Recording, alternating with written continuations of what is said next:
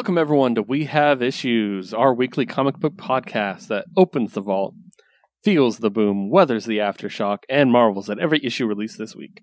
I'm your host, Keith, and I'm joined by my stalwart sidekick who is always at my side, Josue. Hey, and oh my god, it feels good to have a good heavy load of, of comics.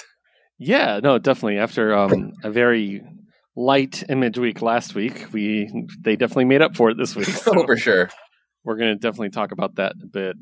Um, however, of course, we always start with the comic book news, and it's a jam-packed week. To specifically, today was packed with news. So, Mhm. um, got a couple things to go over. First of all, we talked about it last week. The mysterious new Thunderbolts roster. Well, then they announced the roster as soon as we got done recording. so we got Clinton Barton as Hawkeye. We got America Chavez. We got Monica Rambeau. We got Power Man, the second Power Man, that is Yeah. and uh, and Kara Killgrave, which is really interesting. hmm Um, and also, we'll see the debut of a new character called Gutson Glory, which is wonderful. Like, um, so yeah, that's really cool. I, I was telling you, I, kind of like the idea of like maybe Thunderbolts not just being so Suicide Squatty. hmm You know what I mean? Where it's just like these are irredeemable villains. Like ever since like the pre um the the pre Secret Invasion Thunderbolts, where they were like legit villains like Bullseye and shit. Ever since then, it's felt really Suicide Squatty. And I was kind of like, Yeah. I liked the first run where they were like reluctant villains, turn slowly turn into heroes. That was the arc I cared about. So Or or even then, like during the that era, uh, my favorite one was not the villain who needed the redemption, but the hero who had like the chip in his shoulder that maybe wanted to redeem like a different uh, look. But I'm talking about Songbird. Songbird was like a fucking Oh, yeah. champ of a of a Thunderbolt. Uh, but probably the, the, most probably the most underused non mutant in Marvel. Yeah. Uh, like she deserves to be a leader in her own, in her own right. Like, she, like if anything, she carried the team. If anything, she would she would be. If it wasn't the the traitors and the defectors of the Thunderbolts, she was technically the fucking leader of the ones who would be standing around. Yeah, yeah, she was, and she was awesome. And I remember when they were really pushing her around Civil War. Yeah, They really were making a big deal. She was in the uh, the the game, the Marvel Ultimate, Ultimate Alliance? Uh-huh. Yeah, she was like the only Thunderbolt. Really, I thought it was pretty cool. And like, yeah, she needs to be featured more. So I like that. Oh. What it looks like here is that Monica Rambeau is wearing uh, Blue Marble's vest, and I thought that's kind of a cool touch. yeah, I, I dig that too. It's a good look too. So Uh huh. yeah, I'm curious to see where this goes. So Mm-hmm. um, Also, also the, the fact that I was like, we were like, oh, and, and some dude with the holster, but like it could be anybody with a gun, but it's fucking Clan with the with the holster of uh, mini quivers for bolts. yeah. also, one of the variant covers is I don't know if you've seen it. The one that's the wanted poster for Hawkeye. oh yeah, Yeah, it's like it says down with Fisk. So what does that mean for Devil's Reign? Like, hmm, that's Mhm. interesting. So, but yeah. Next bit of news: Owen Wilson has confirmed that season two of Loki is beginning to be filmed soon. oh shit, nice. Yeah, it, someone asked, "Is Owen Wilson coming back to Loki?" And he said, "I think we're going to start filming that pretty soon." So I'm down with that. Let's do that. so, um, next up, uh, Si Spurrier has let us know that Banshee, the X Men, is going to play a major part in his upcoming Legion of X series. oh for real? How do you feel about that? Yeah, I- I love it. Like it says, um, he says something like, uh, "There's lots of there's certainly people that come and go." He's like, but just to tease, Banshee becomes an element of our story and will probably be for a long time. He's not a dip in and out character. I've got big plans for him. That's awesome. Right? And along with that, we are going to get some more about why is Juggernaut on Krakoa now? Finally. Oh my god, please. Yeah, so that's also going to be in Legion of X, and um, it says that uh, yeah, it will reveal the reason he was put on Krakoa, and it's not what he thinks. So okay. that's really really cool. I'm very excited about that. We are so. definitely entering the second era of Krakoa. oh yeah, definitely. Couple other things here. Uh, I'm going to throw this out here because there might be someone out there that cares. I'm not trying to be a dick. It's not our thing. I'm not going to make fun of you, but um, yeah. So when My Little Pony got rebooted recently, Mhm. uh, that with the reboot movie, th- those versions of those characters are going to be made into an ID, new IDW series, Okay. Which is pretty cool because, like, I like the art of My Little Pony. I think it's cool looking. Yeah. I also like that they changed the art because the bronies are unhappy, and that makes me smile. So, um, but yeah, I think it's really cool. Um, and it this is like a lot of people that are going to be working on it. Um, but it looks like it's written by Celeste Bronfman and illustrated by Amy Mebberson. It looks cool. So, um, also, okay.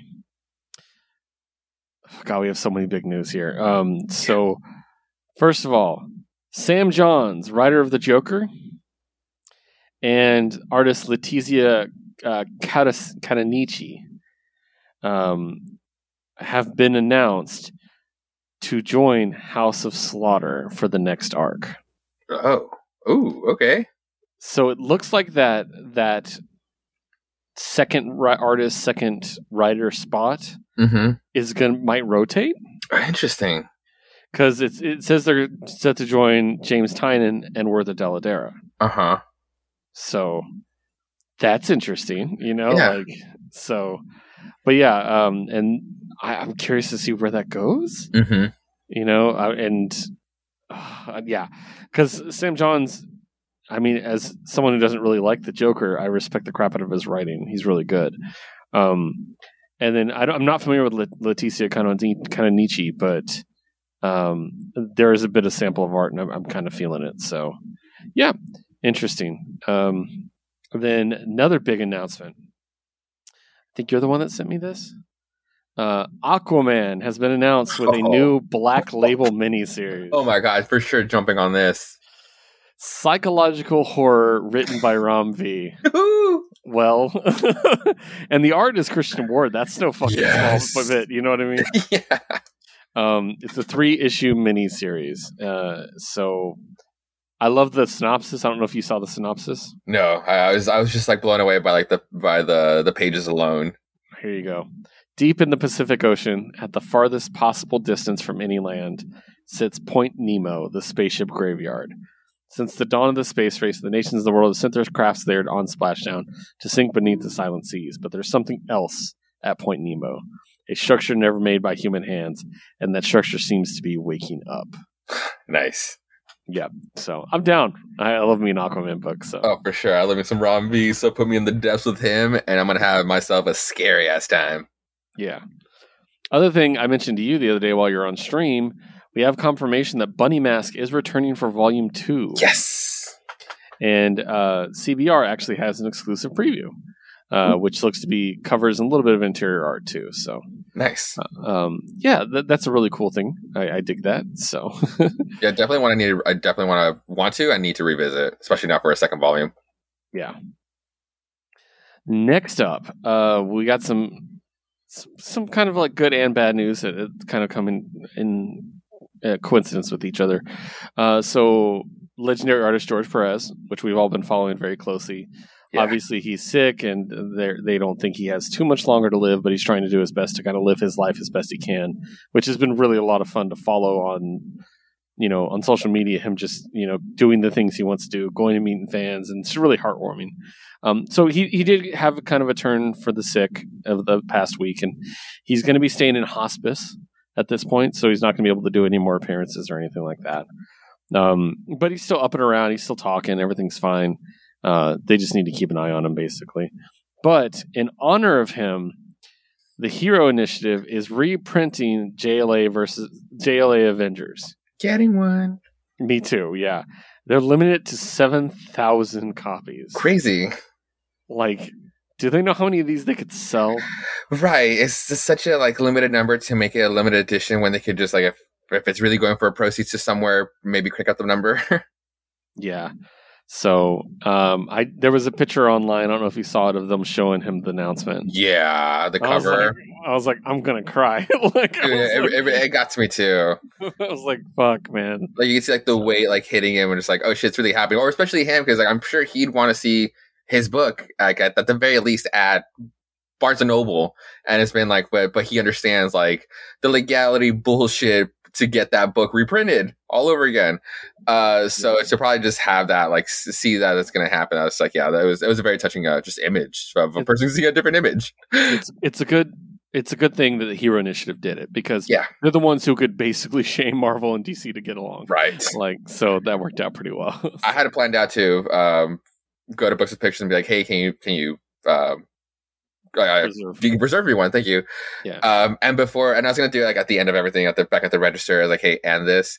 Uh, but before I could even do that, the lovely Nick was just like brought it up first, and it's like because again, very limited, and I'm sure they're they're, they're going to get some, and they're, they're they put in the order for at least a few, uh, and they're just like kind of shouting, like looking out for the regulars, like the actual readers, instead of like because literally the the morning of like the first phone call was someone who he had he had recognized as in like a one time comer, and mm-hmm. just asking for the book, and it's like, oh yeah, sure, we might get it, but it's like I think they're just like looking out for the people who go, and it's like, yeah, please and thank you, and I'm for sure guaranteed one for March. Nice. My last bit of news Image, cheeky, cheeky Image, has been sharing a very familiar looking graphic that keeps growing. I didn't know this is going to be the other thing I'd be the most excited for for this series. So, what looks ominously like a potential third volume for the Silver Coin. Yes. Has revealed, of course, Michael Walsh being involved, but also James Tynion, which is yeah on brand. Stephanie Phillips, very exciting. Johnny Christmas, mind blown. and just today they announced Pornsak Pichetshote. Yes. You've been really enjoying. That's the good Asian guy, right? Yeah, it's like like these. That's why I was like so excited for like like I, I missed the day when Ty, uh, Tynion got announced. Uh, I jumped on board when uh, Stephanie got announced. I was like, yo, because it's like like it's on brand for Tynion. He has his dark books. He knows how to write it. So it's kind of that's that's what's very exciting for him to to open it up. But the silver coin is like that that dirty book where everybody can just get something off their chest of of like that that they can't or they won't do in their personal books. So for Stephanie to come over here, it's gonna be very very cool. And then with Johnny, I've honestly I have been missing Tartarus, and that, that was like my boy on there. So it's kind of like yes, give me give me your horror book, and then today yes with uh, the Good Asian uh, Pichetshote. Ooh, I can only like when no no I was literally about to jump into. I was like, oh, let me talk about like the one the one that kind of took a, uh, a different turn, but no, we're gonna talk about it later because I feel like Porn can do something like the with the way Vita kind of did something with the book. Yeah, we're gonna talk about that later. Yeah, yeah, yeah. So. That's all the news I got. Did you have anything else you want to bring up?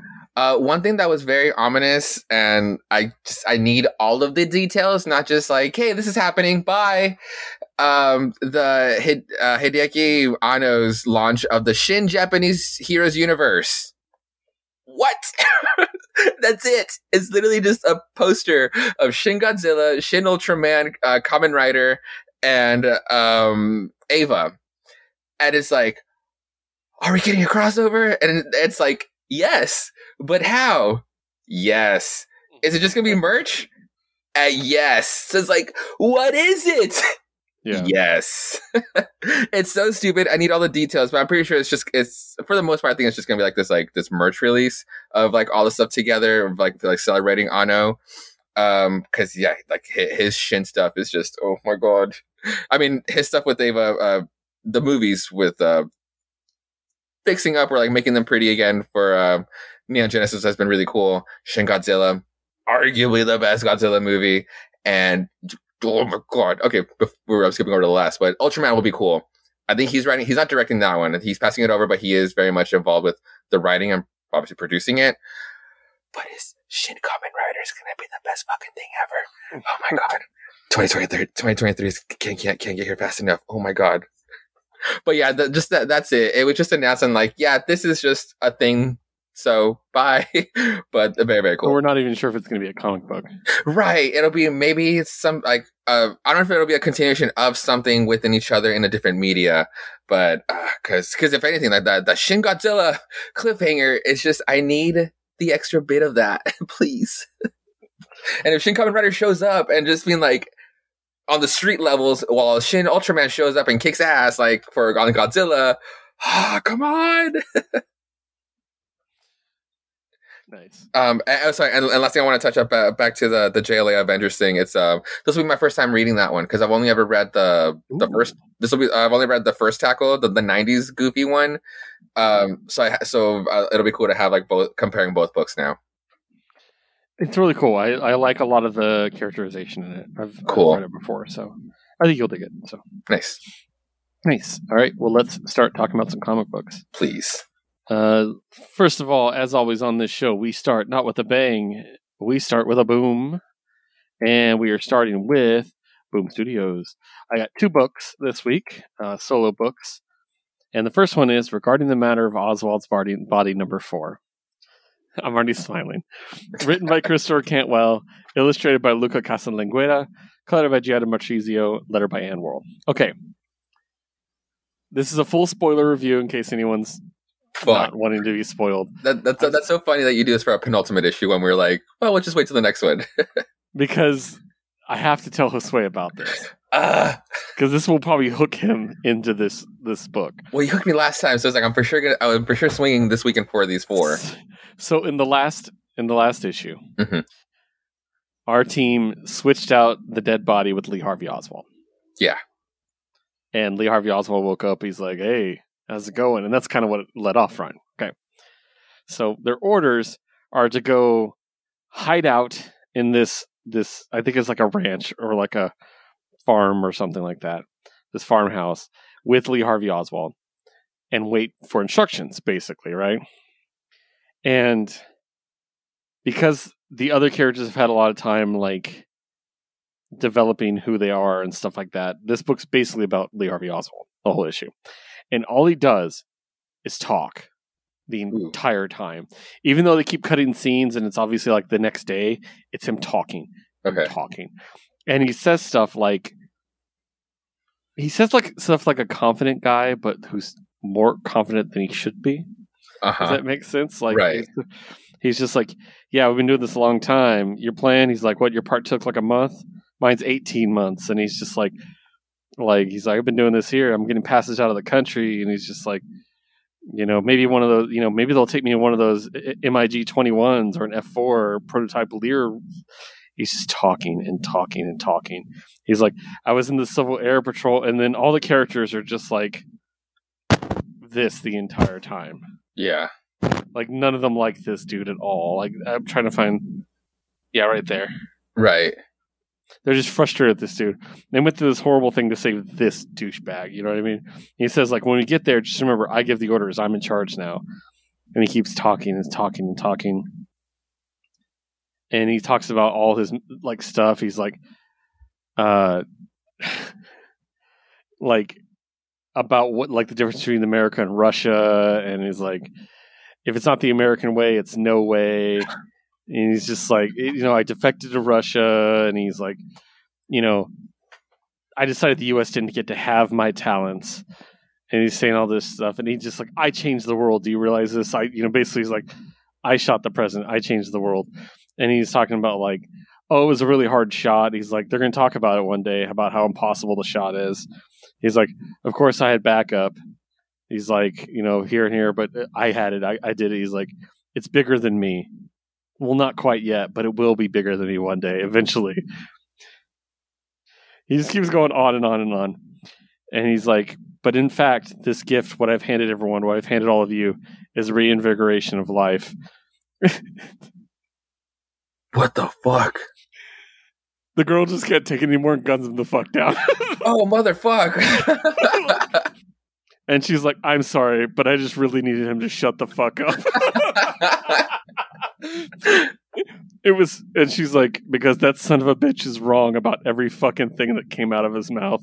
He was nobody, and it's a goddamn shame that we're going to waste the next hundred years or so trying to figure out the likes of that simpleton piece of dog shit. oh god damn it! That's so good. I love it so much. I like the fact it was a conspiracy, like, but at the same time, like, fuck that dude, anyways. Like, and then now basically they're on the run, trying not to be caught by the people that Lee Harvey Oswald was working with. Oh, that is So- good. Right? It's such a twist. I love it so. Just when she just guns him down, she's like, "I needed him to shut the fuck up." Like, my- Just amazing. One of one of my favorite like reveals of the year easily. it's a good payoff. So- but um and he's he's like he's just douchey enough for you to want it to happen. That's the best part. Just to end it, yeah, okay. like he, he's he's not like a bad guy. He's just douchey and you're like fuck that guy. like you push it, dude. You push it too much. I get it. Shut the fuck up. So, which leads me to my second boom book, Angel number two, written by Christopher Cantwell, illustrated by Daniel Bayliss, colored by Patricio Delpeche, and color assist by Maria Agustina Vallejo, with lettering by Becca Carey. I won't spend too much time on this one. It is kind of still establishing the new um, Angel idea in this world where they actually run a TV show. Uh, Angel gets trapped in a little thing and he gets out, and now he's tiny. He's like three inches tall. That was fun and and there's a zombie. there's, there's an argument about whether zombies have souls, which is fun. So good stuff. Not going to jump too much into that, but yeah. Uh, next up, Josue is going to talk to us about Ablaze and Animal Castle. I, I really like this book a lot. Uh, written by Xavier Dorison, artist is Felix Delep, and colors by Felix Delep, and lettering by Tom Napolitano. So there's the one, uh, the Animal Farm slash uh, with the, the the upcoming revolution, and about our main character, the the little white cat, uh, Miss Miss B, Mrs. B. And again, it opens up with her at work, hard labor, pulling a, a giant boulder so they can just like restore this wall and along the way, like in, in line, she looks over uh, to where the people are put at the stake, and people are leaving, or her her sons are leaving these notes, uh, these drawings of a daisy based on like the the duck that or the goose that died from the first issue, whose name was Daisy, and a little like little note probably saying like remember you, like we love you or whatever. And one of the dogs, one of the lieutenants that, that got hurt with like he he's wearing like a, an eye patch, literally rips it up and is like just says like fuck off. And she gets like mad. Like she's like holding in that anger. Um stuff at the home like back at the home. Like they're still trying to come up with a way to to get numbers or get people in on this revolution and hopefully to people for people not to be scared. And so they're, they're still trying to like it's, and it's just like a, a the band of three and the two kids the the, the cat the bunny and the rat. And the, the the rat being with the crazy plans and the rabbit trying to the the the gigolo rabbit that's kind of like hey i need kind of money and like i'm kind of like doing this for free too so it's kind of like kind of getting harder. So the plan now like so they they do come up with a plan. They the rabbit and mrs b they sneak into the warehouse and they get a bucket some paint some brushes. The next morning as the rooster's waking up and he's surprised that everybody's already up and he's like what the fuck? I haven't called you. I haven't i haven't crowed. What what's going on and he looks over and the, at the the wall of the stake is a giant is a, is a pretty big or for the animals it's a it's a giant mural of a daisy a big daisy. It's just a big ass fucking finger. Um and so it's like who did this? Nobody obviously nobody's answering. So it's like you're all being punished for uh, extra hours of work whatever. Everybody disperse. As uh as they're all like making the rounds like oh shit who could have done it?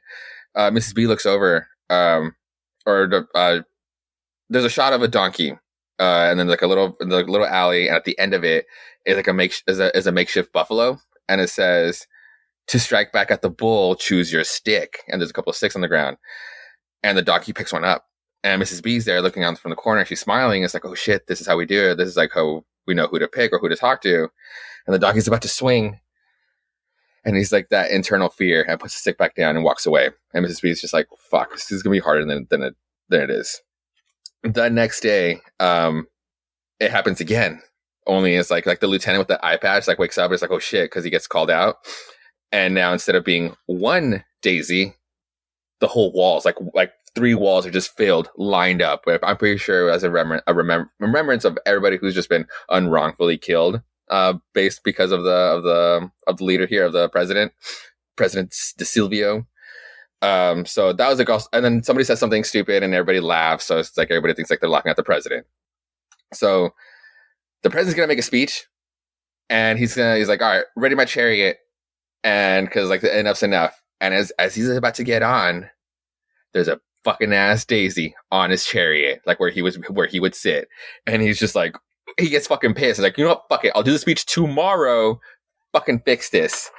Um, so God, so the cool. The revolution is starting. Like, like it's, it's something sparking here, Uh, the next morning, DeSilvio comes out. He gets in his little circle and he makes his grand speech. It's like, you know what? Fine. Whoever's doing this, you think you're so bad? You think you can take up my spot? Fine. No dogs. Come up, come up here. See if you can challenge me. Then, no, you're not. You're not big and bad and strong. Fine then.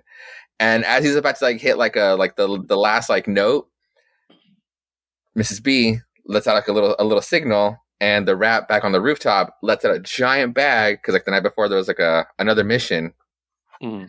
and a bunch of leaves. Like it's like it rains down leaves, and you can imagine what's painted on each fucking leaf that's raining down on the president. It is so good. Um, there's one goat who makes a after everybody leaves again. At this point, there's um there's a goat that makes a passing um remark to Mrs. Bean, being like, because he he saw what she did last the previous night on like with the paint, and he not he didn't threaten, but I was like, yo, check yourself. Maybe because like there could be others watching, and but it could be like I'm not sure. Hopefully, it's not. Uh, this won't be a betrayer. Uh, we need this to happen, so she's she gets scared. It was like, oh fuck! Like after all this, like I'm gonna get caught, and that's when she looks over, and that same donkey goes back to that alley, that same alley, and picks up a fucking stick and actually hits it this time, and then turns around, and there are a few other animals lined up to do the same. So it's like, oh god, like we're still the revolution is starting. So I'm really loving this book. Nice. All right, let's move on. I'm going to talk about All Hail Behemoth oh hell, behemoth. and No Holds Bard number three. Two Nice. issues, two weeks in a row. Written by Eric Gladstone, art by Gabriel Kari, colors by Inez Bravo, letter by Aditya Bidikar. This one was great because basically it's it's kind of ridiculous at parts. so I didn't spoil the bad guy at the end of the last issue because I wanted I didn't want to give people time to read it. So the bad guy's Puck. Okay. So Robin Goodfellow, aka the mischievous sprite from Midsummer Night's Dream. Gotcha. He's basically the Bard's Joker. And now they're trying to chase him across the sea, and they're doing it in a horse drawn carriage. The sea. really? yeah. And it's ridiculous. Um, they get washed up on an island in the middle of this tempest, and they meet someone who is very much Caliban, like, Okay. but but uh, from the tempest, obviously. So um, they have a whole confrontation with him, which was it's a lot of fun. It's it's very it's very Shakespearean. This is probably the most Shakespearean of all of them so far. I think That's cool. um, as far as like actual tone. But in the end, they get they get saved uh, from the ship by a boat, and um, with this beautiful lad on it. Oh, And then Squire says, "Who is this winsome lad who strikes my gaze? He strikes me in the, he strikes me in the loins of my desire." which is just amazing. And the dude's like, "Hey, I'm Ferdinand." Basically, like he's from Verona, and so they're going to do the Two Gentlemen of Verona next. So, uh, which, which is great. So, yeah, I'm I'm excited about it. And then we get to see Puck one more time. He's like, he was behind the whole Caliban thing after all, and like, yeah, it's been really, really good. they they I'm make me this. think of they remind me of these two characters of Summer Camp Island. Uh, it's the episode's called "When Harry Met Gary," and these, these two dudes, this adventure like monster punching dude and this very literate guy, are there to like to win over uh, Barb's character, and then along the way they realize that they've always liked each other, and it's like, oh, it's just so fucking cute. So yeah, good stuff. Uh, same recommendation as always. Pick it up. Loved it. So next up, we're going to talk about IDW. We got two books. I got a solo. Okay, good. I wasn't ready. D&D Mindbreaker number five, written by Jim Zub, art by Eduardo Mello, colors by Luis Antonio Delgado, with assists by Riley McFarlane, letters by Neil Uyetake. Um, if there's a theme this week, it's endings. Yeah. Oh my god. Holy Yes. crap! Like so, this is the end of this book, and um, they confront a mind flayer, and the mind flayer like messes with their brains and makes them see like their worst nightmares. And I love the big barbarian dude who has the pet hamster. Oh yeah. his night his nightmare is he went all crazy and stabbed a bunch of people and looked over and he accidentally stabbed his own hamster. And he was like crying. Like that broke him. And so basically they handle the mind flayer and one of them is one of them is basically stricken to the point that he's going to turn into a mind flayer and has to make the ultimate sacrifice. And I'm not going to tell you what happens in the end because it's the end of the series. Pick it up, read it. It's great. So good stuff. Um, I, I'm kind of curious to see what the D and D story they do next, because that was Baldur's Gate. I want to see them go somewhere fun. So, but now it's time to talk about our other IDW book, Canto 3 6. Oh, god. written by David M. Booher, art by Drew Zucker, colors by Vittorio Astone, and letter by AndWorld. The good news is there's a whole volume left because I don't know if I can handle it if this was the end. Um, but we do get to see the aftermath of the last issue with the Furies, hmm and that was really dope. Yo, totally. Yeah, and just I love Drew's art for the Furies. How there's just like it's almost like like McFarlane's spaghetti webs Oh, for totally. Spider-Man. You know what I Uh-huh. mean? Like it's almost like that. It's such an awesome stylistic choice that I really dig. Just like these tendrils everywhere, and I really dig that. And um, oh, I just it, this is such a good issue. This broke my heart. Oh my god, yeah. Yeah. Uh, again, we're going light on the spoilers because it's the end of an arc and it's a pretty important arc. Um, this shot, this this might be my favorite Drew Zucker art book so far. It is an amazing page, and just, and I just like I love her. It took me a second because I had to like go back and forth, and it's like, yeah, no, like the the the scarf color is, is the same as uh Mhm. as this. It's like, oh, it's, it's, it's so beautiful. Yeah, but it, overall, I think this is my favorite Drew Zucker issue so far of Canto. Yeah, it's definitely one of his top ones for sure. Yeah, I just love it. This shot, Oh, he's so good. yeah, dude, like it's just there's so much going on here. And it's all about how, well, look, we did what we needed to do. Oh, but Canto's friends, going back to earlier in the series, got themselves kidnapped, and now Kanto has to do the right thing. Ah, I'm worried. I know. And now it's like I, I know we're getting like the one more volume, but are we going to get like a, a bridge volume or a bridge story as well? Because like we did last time. last yeah, because Canto Tales of the Unnamed World seems doesn't really seem like the final, like the finale name, but more like as because like the party splits now here. It's like Canto's definitely going one way, so I'm Yeah. I'm wondering if the tales are like from like hey remember that one little guy and it's just like goes around before we get to the Maybe. finale. I mean, that'd be cool. They, they've done it in every break so far. So Yeah. Yeah. But I, I loved it. What anything you want to add? Uh, no, it, it was a strong issue, a strong, a, a strong ending to uh to this third third installment. Really, really good. I'm really glad we got in on the ground floor of that book. Mhm. so, yeah. All right, next up, we're going to talk about Aftershock. And I got one book, The Lion and the Eagle, number one. It's one of those big Aftershock oversized books. Nice. Um, written by Garth Ennis, art by PJ Holden, colors by Matt Meehan, letter by Rob Steen. Um, so this one is, um, I told us, wait, sometimes Garth Ennis is a lot for me. Yeah. Sometimes this stuff is pretty over the top. I mentioned the boys, but actually the one, preacher's the one that gets me. Oh, okay. Like preachers, there's a lot going on in preacher. I don't like. yeah, I can imagine. because it makes me uncomfortable. But this one is a pretty straightforward war story, and it takes place um, during World War II in Asia, like on the ground in Asia. Okay. So it deals with the whole Japan, China, India portion of it hmm and it's really unique and cool. I like the story a lot. Uh, there's some really brutal moments, but I don't think it ever gets as bad as the boys or preacher to me. Okay. Like there's one part where they're part of a medical convoy of ambulances that are just full with filled with injured uh, people, right? And you can kind of see what it looks like. It's pretty big. Yeah. So there's a lot of them. They're just filled with injured soldiers, and they run out of gas. And like, well, there's a gas de- depot up, you know, about five miles away.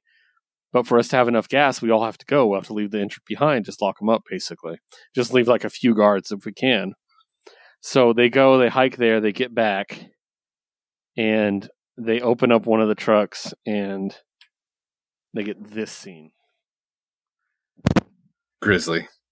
Some some Japanese shol- soldiers showed up and killed them all while they were gone, like all these injured dudes. So it was just brutal, and it's just this really interesting thing, and it kind of touches on it's one guy's perspective, and it kind of jumps around to different bits of his life and stuff uh, throughout the war. This one's going to get a part two, though. This is going to be a series, which is I think the first for these extra larges.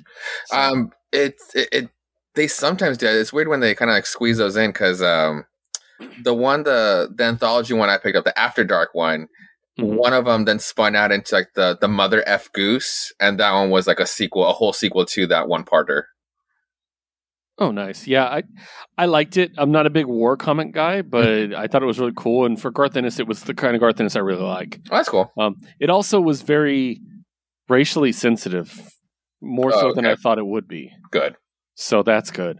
It was actually very complimentary of the Japanese at the beginning, where it, he there was like an essay about it where it was basically like during World War II there were so many Americans taken as prisoners of war, and it was like there were like a hundred Japanese prisoners because they don't go alive. Yeah. They fight until they're done. Like and Right. I'm like, that's pretty cool, and that kind of sets the whole tone of the book Oh, okay.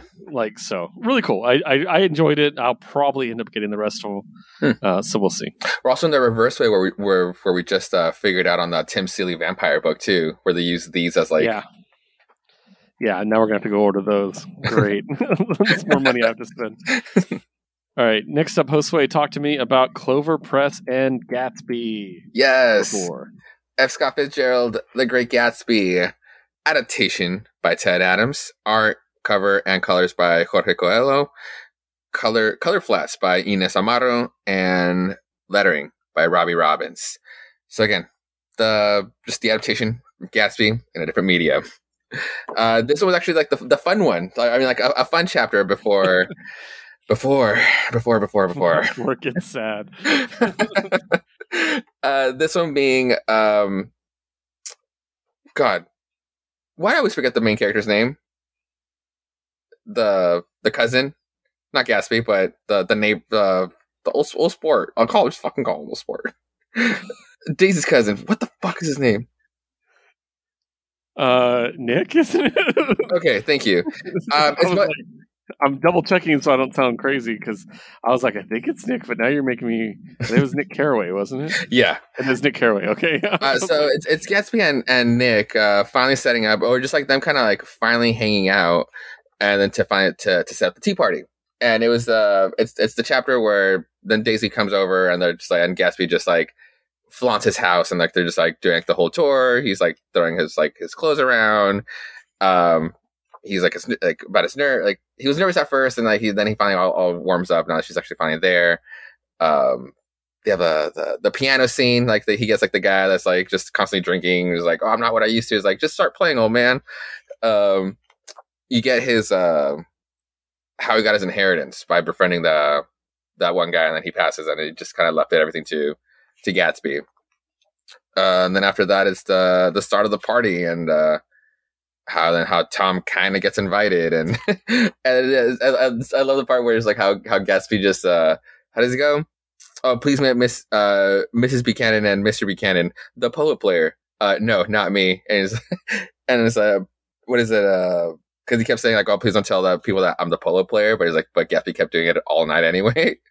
and like the last page is really nice. It's like when they finally just like have like a little dancing number. Yeah. So so it's just like it's just like the fun chapter, the fun issue. I, that's my favorite stuff in Gatsby is when it's like like the whole mystery of who he is and how everybody has a different story. That's like Yeah. my favorite thing about it, and how his parties have this surreal, nothing's real kind of feel to them. I love that. Oh, It's so yeah. cool. So nice, awesome. All right, well, we're just about done with some indies, but before we do, we're going to get some image out of the way. Holy boy, let's do this. Josue, I'm going to start you off with Time Before Time number 10 because we share every other book. Yes. Uh, time before time number ten, Turning Worlds. Writers Declan Shalvey and Rory McConville. Artist is Joe Palmer. Colorist is Chris O'Halloran, and letter is Hassan Osamane Osaname Osaname Olau. Olau. And so this one deals with two stories. three, kind of like the C story is with the B story. But we're gonna. Uh, I'll start with the B story because that's kind of where we left off last time, and it was um, Tatsuo meeting up with like the little boy that he took back in the day, and that, but now he's like older, or now he's like an older man because it's now he's in that timeline, and he got jumped by the boy, by the old man boy now, being like, "Hey, I've thought about it. We should go back in time and fix time because time is fucked up." And Tuss is like, "You're an idiot. Please don't do that." But he's a hostage. He's he literally has him like tied up in the trunk and starts beating the shit out of him until he starts telling him where the time machine is. And oh God, it doesn't go well. Um, he literally just so he convinces him enough to just at least take him to the time machine. They take him there. Obviously, he doesn't know how to work it, so he clocks him one one good time until he kind of renders him unconscious a little bit, or just he just passes out a little bit, and he clicks on. He, he figures out how to open the open the door, and then when our good little robot shows up, the the little robot that they kind of brought by accident or they activated by accident, he shows up and being like, and he realizes like, okay, this scene is wrong, and this guy's an idiot and Tatsuo wakes up and be like, don't let him take the pod. And he's about to stop him, or he starts talking shit before he's about to stop him.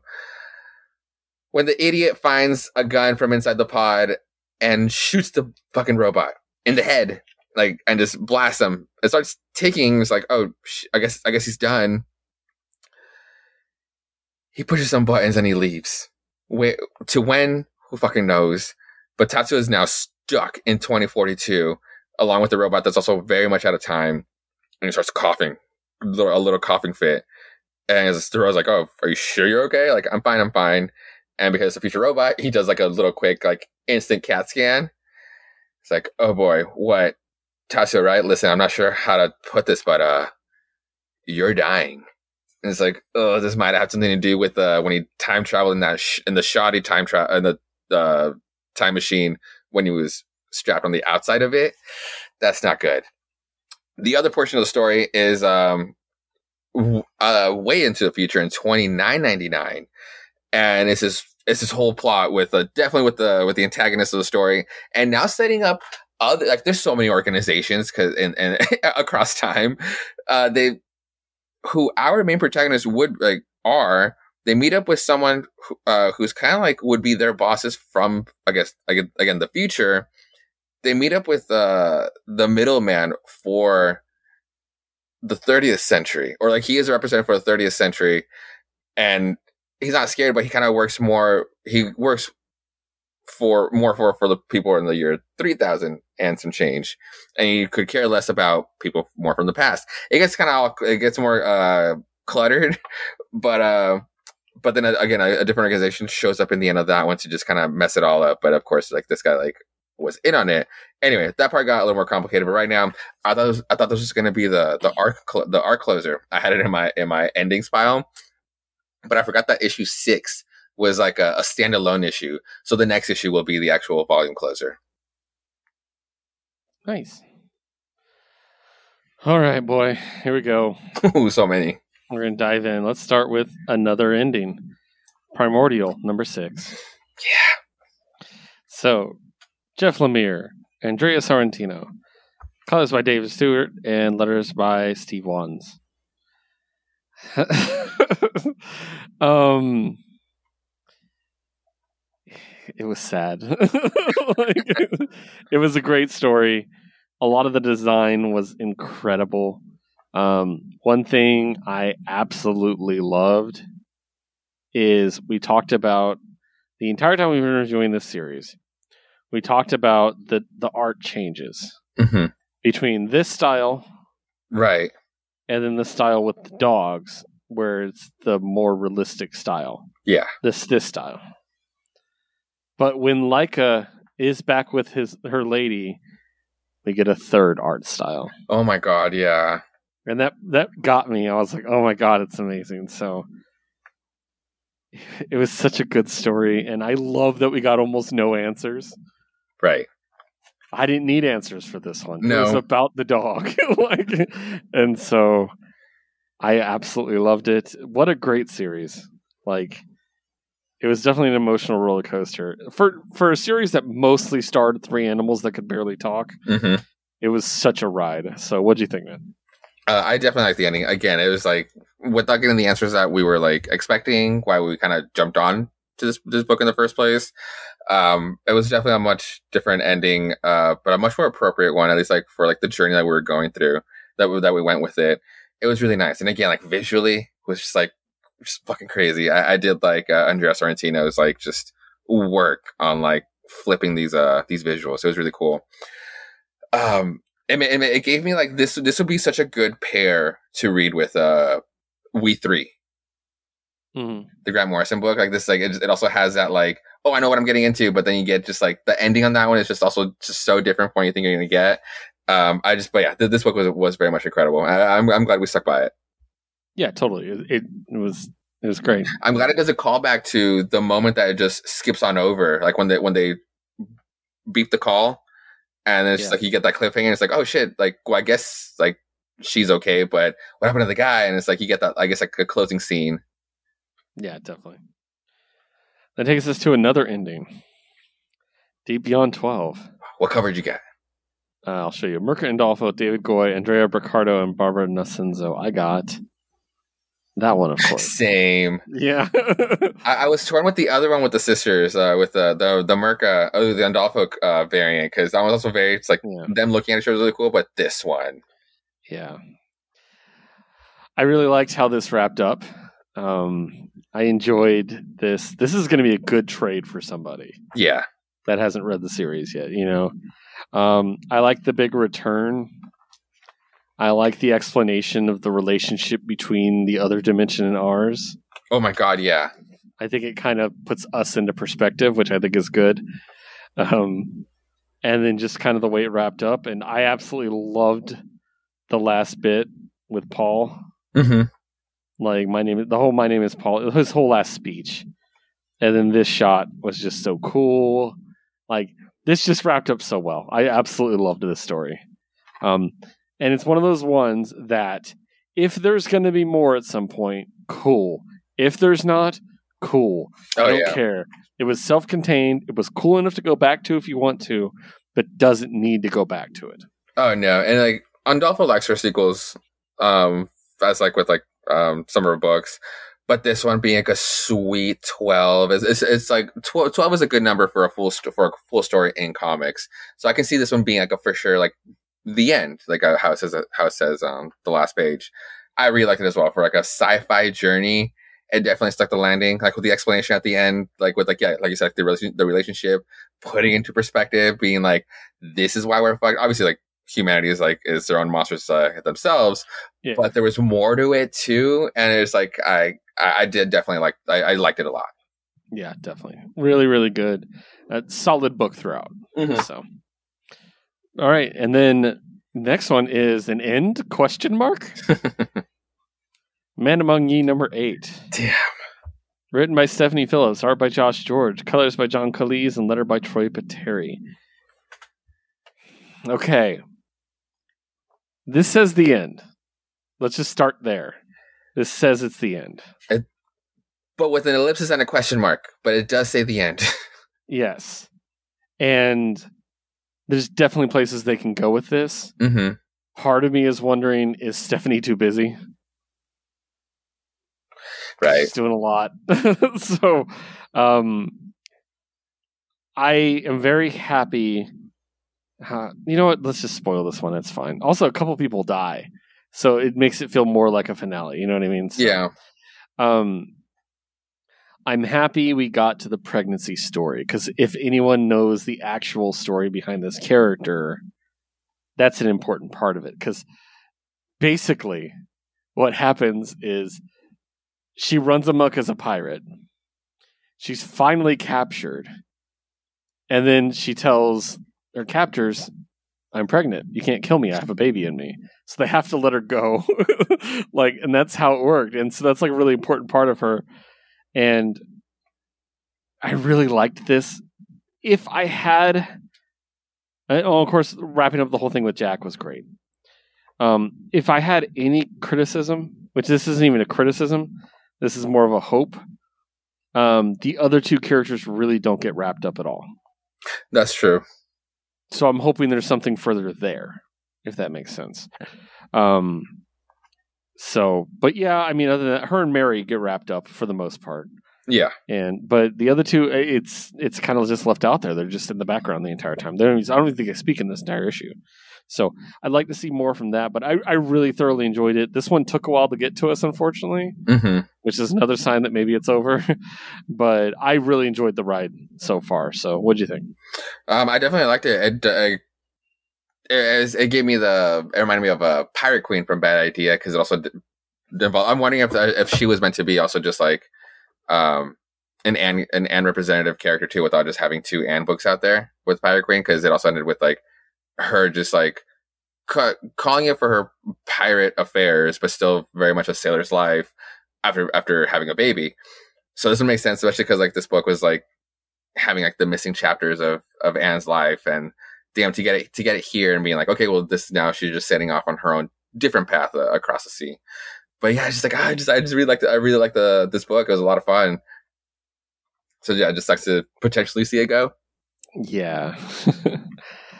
and then uh, next up, the silver coin number nine. Uh, written by Vita Ayala with line work lettering by Michael Walsh, colors by Toni Marie Griffin and Michael Walsh. Um, I'll just read my note for Twitter. Uh, even in the world of the silver coin, a cab. yes. um, basically, the coin comes in the hands of a corrupt cop, and he's awful. And basically, things happen to a way that he, um, yeah, that he's able. Basically, he he makes a horrible decision, but then ends up getting rewarded for it. That's what Mhm. we'll say. And so he, of course, rides that shit.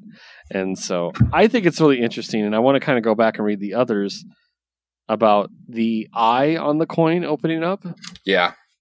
because I've only remember getting that open so often. And if I remember correctly, because again, I don't remember every issue. If it's this open, doesn't it always spark fire? I remember that happening before, didn't it? I Like think with the, with the with the firefighter's house or whatever. Right. I mean, and this one definitely like when this is one shot when it opens and like the eye actually just ignites. But I'm, I'm wondering if as if uh yeah if that's actually what it causes. But it's it's a coin from hell. I'm sure it has fire properties. Yeah, I just the- like the we're starting to get we're getting the lore, you know. What Yeah. I mean? and yeah, that progression of it opening, I mm-hmm. thought was really interesting. Yeah, I was going to talk about because I do remember like when it's like I do remember it like showing its eye, but it's almost like when it's like when the person is for sure too far gone now. Like that's when it's just finally like I'm in full control here. Yeah, it's really interesting, and I'm wondering if we're going to start getting lore. Or we're just going to keep it in anthology stories. So, Well, the next one, I, I like that the next one is Michael's one because he's like the closer, and we actually get a sequel to Covenant Two. So it's like I'm pretty sure the next one will be like more on that Pilgrim dude. I fucking love this issue because it's every issue is just like whoever touches the coin, whoever gets the coin, bad shit happens to them. Whoever gets in the way, you're also sent to oblivion. But in this one, like you said, like there's like the lore behind it. But in this one, I like that it was just like this coin is evil, and in this case, we ha- we got a chapter where it was just the evil being released upon the world with all these with all these fires that were like kind of like um unsolved. But it's just like, but it was just like this quote unquote hero that was the actual cause of it all. So it's kind of like it was just like so twisted, which is why like going back to like the beginning, which is what like this issue then made me or thinking back on this issue is what made me really excited today with uh Pornsak Pichetshote announcement because he could probably do a very very sweet horror social book um with him on Silvercoin as well. Yeah, yeah. I uh, I'm curious about the next one. I know. Oh, I know. It, it is going to be a follow up to the Pilgrim one, but it mentions a modern teenager. yes, I remember that part too. Yeah, I read that. So I'm curious. So yeah, we'll see. Next up, what's the furthest place from here? Number four. Storytelling by Tyler Boss and Matthew Rosenberg. Lettering by Hassan Atsmani Al How. Uh, this cast is getting ridiculous. so dumb. I love it. Um, so we get to the carnival, and we basically get word that everybody is coming to the carnival. All the people from all the different families and stuff. So we're going to start seeing some people come back. Maybe we'll see the ones that stay with the old people come Mhm. back all messed up, like you know. Oh yeah. So I'm really curious. Uh, this one, so much happens. I think once again, this is um, a really good issue for um, uh, for my boy Meryl because I love Meryl Oh my god, Uh, yeah. because he just you know does the right thing and he's actually loyal to his his new friends and not these douchebags and like I love I love that page this page where he Oh, yeah. that's probably my favorite page It took me a second to realize what was happening or why I was moving, but then I realized like, oh, it's it's moving. They're on a fucking carousel. Yeah. I think that cowman is trying to get your attention he's a pig baby I don't care like or the at the beginning, you're not my buddy, Meryl. Sure, I am. You know my name. like, yeah. So I really, I really am digging this book. It's, it's, I, it was a setup issue for the next one, and Oh, I yeah. cannot wait for the next one. So there's not Dude. a lot to talk about this one. Tell me you But- did not die at something as kissing the children. Oh, oh, 100. percent I, almo- I almost texted that to you. oh my And then I was kind of like, well, actually, that's kind of a creepy thing to say. Now that I think about it, Something like so. It was yeah, it's that- a good shout out to comics. Yeah, definitely. So. No, great stuff. I can't wait for the next issue because I think again this is a setup issue. So also, it's like it's not that I don't trust Meryl because I'm pretty sure he's the one that again like I'm calling him he's the one he's the one that's gonna make me cry or gonna break my heart in the in the book, but not in a betrayal way. But like when he meets up with his people by accident, they're not like treating him like the academy is. They're kind of like, hey, dude, like like they treat him like still like as one of their own. Like they don't talk down to him in a way. I don't think they noticed he was gone. Okay, yeah, but so but it's just like so he just wanted to bounce. Like it's like there's a he's just such an interesting character. Yeah, yeah, he is. Uh, yeah. Anyways, next up, Rain Two. Uh, just in case we're getting too happy, Rain Two. S- story by Joe Hill, adaptation by David Booher, art by Zoe Thorogood, colors by Chris O'Halloran, and lettered by Shawn Lee. Um, so this is, of course, is the one where in the last issue, a bunch of crystal needles fell out of the sky and killed a whole bunch of people, including our main characters, uh, girlfriend and mother. Um, she feels the responsibility to tell her girlfriend's father about it, who lives uh, quite a ways away, and like technology's wrecked, so she's gonna have to walk.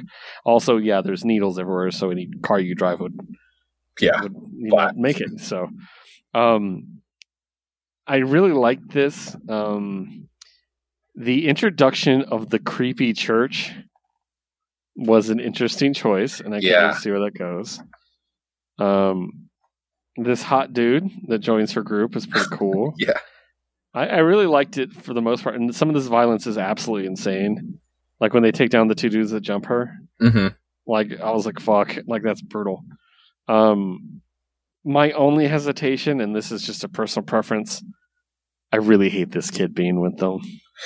Yeah. I don't want him to be there because part of me says she would just turn around and take him back, Oh yeah. Mm-hmm. and if she doesn't do that, it's going to feel weird.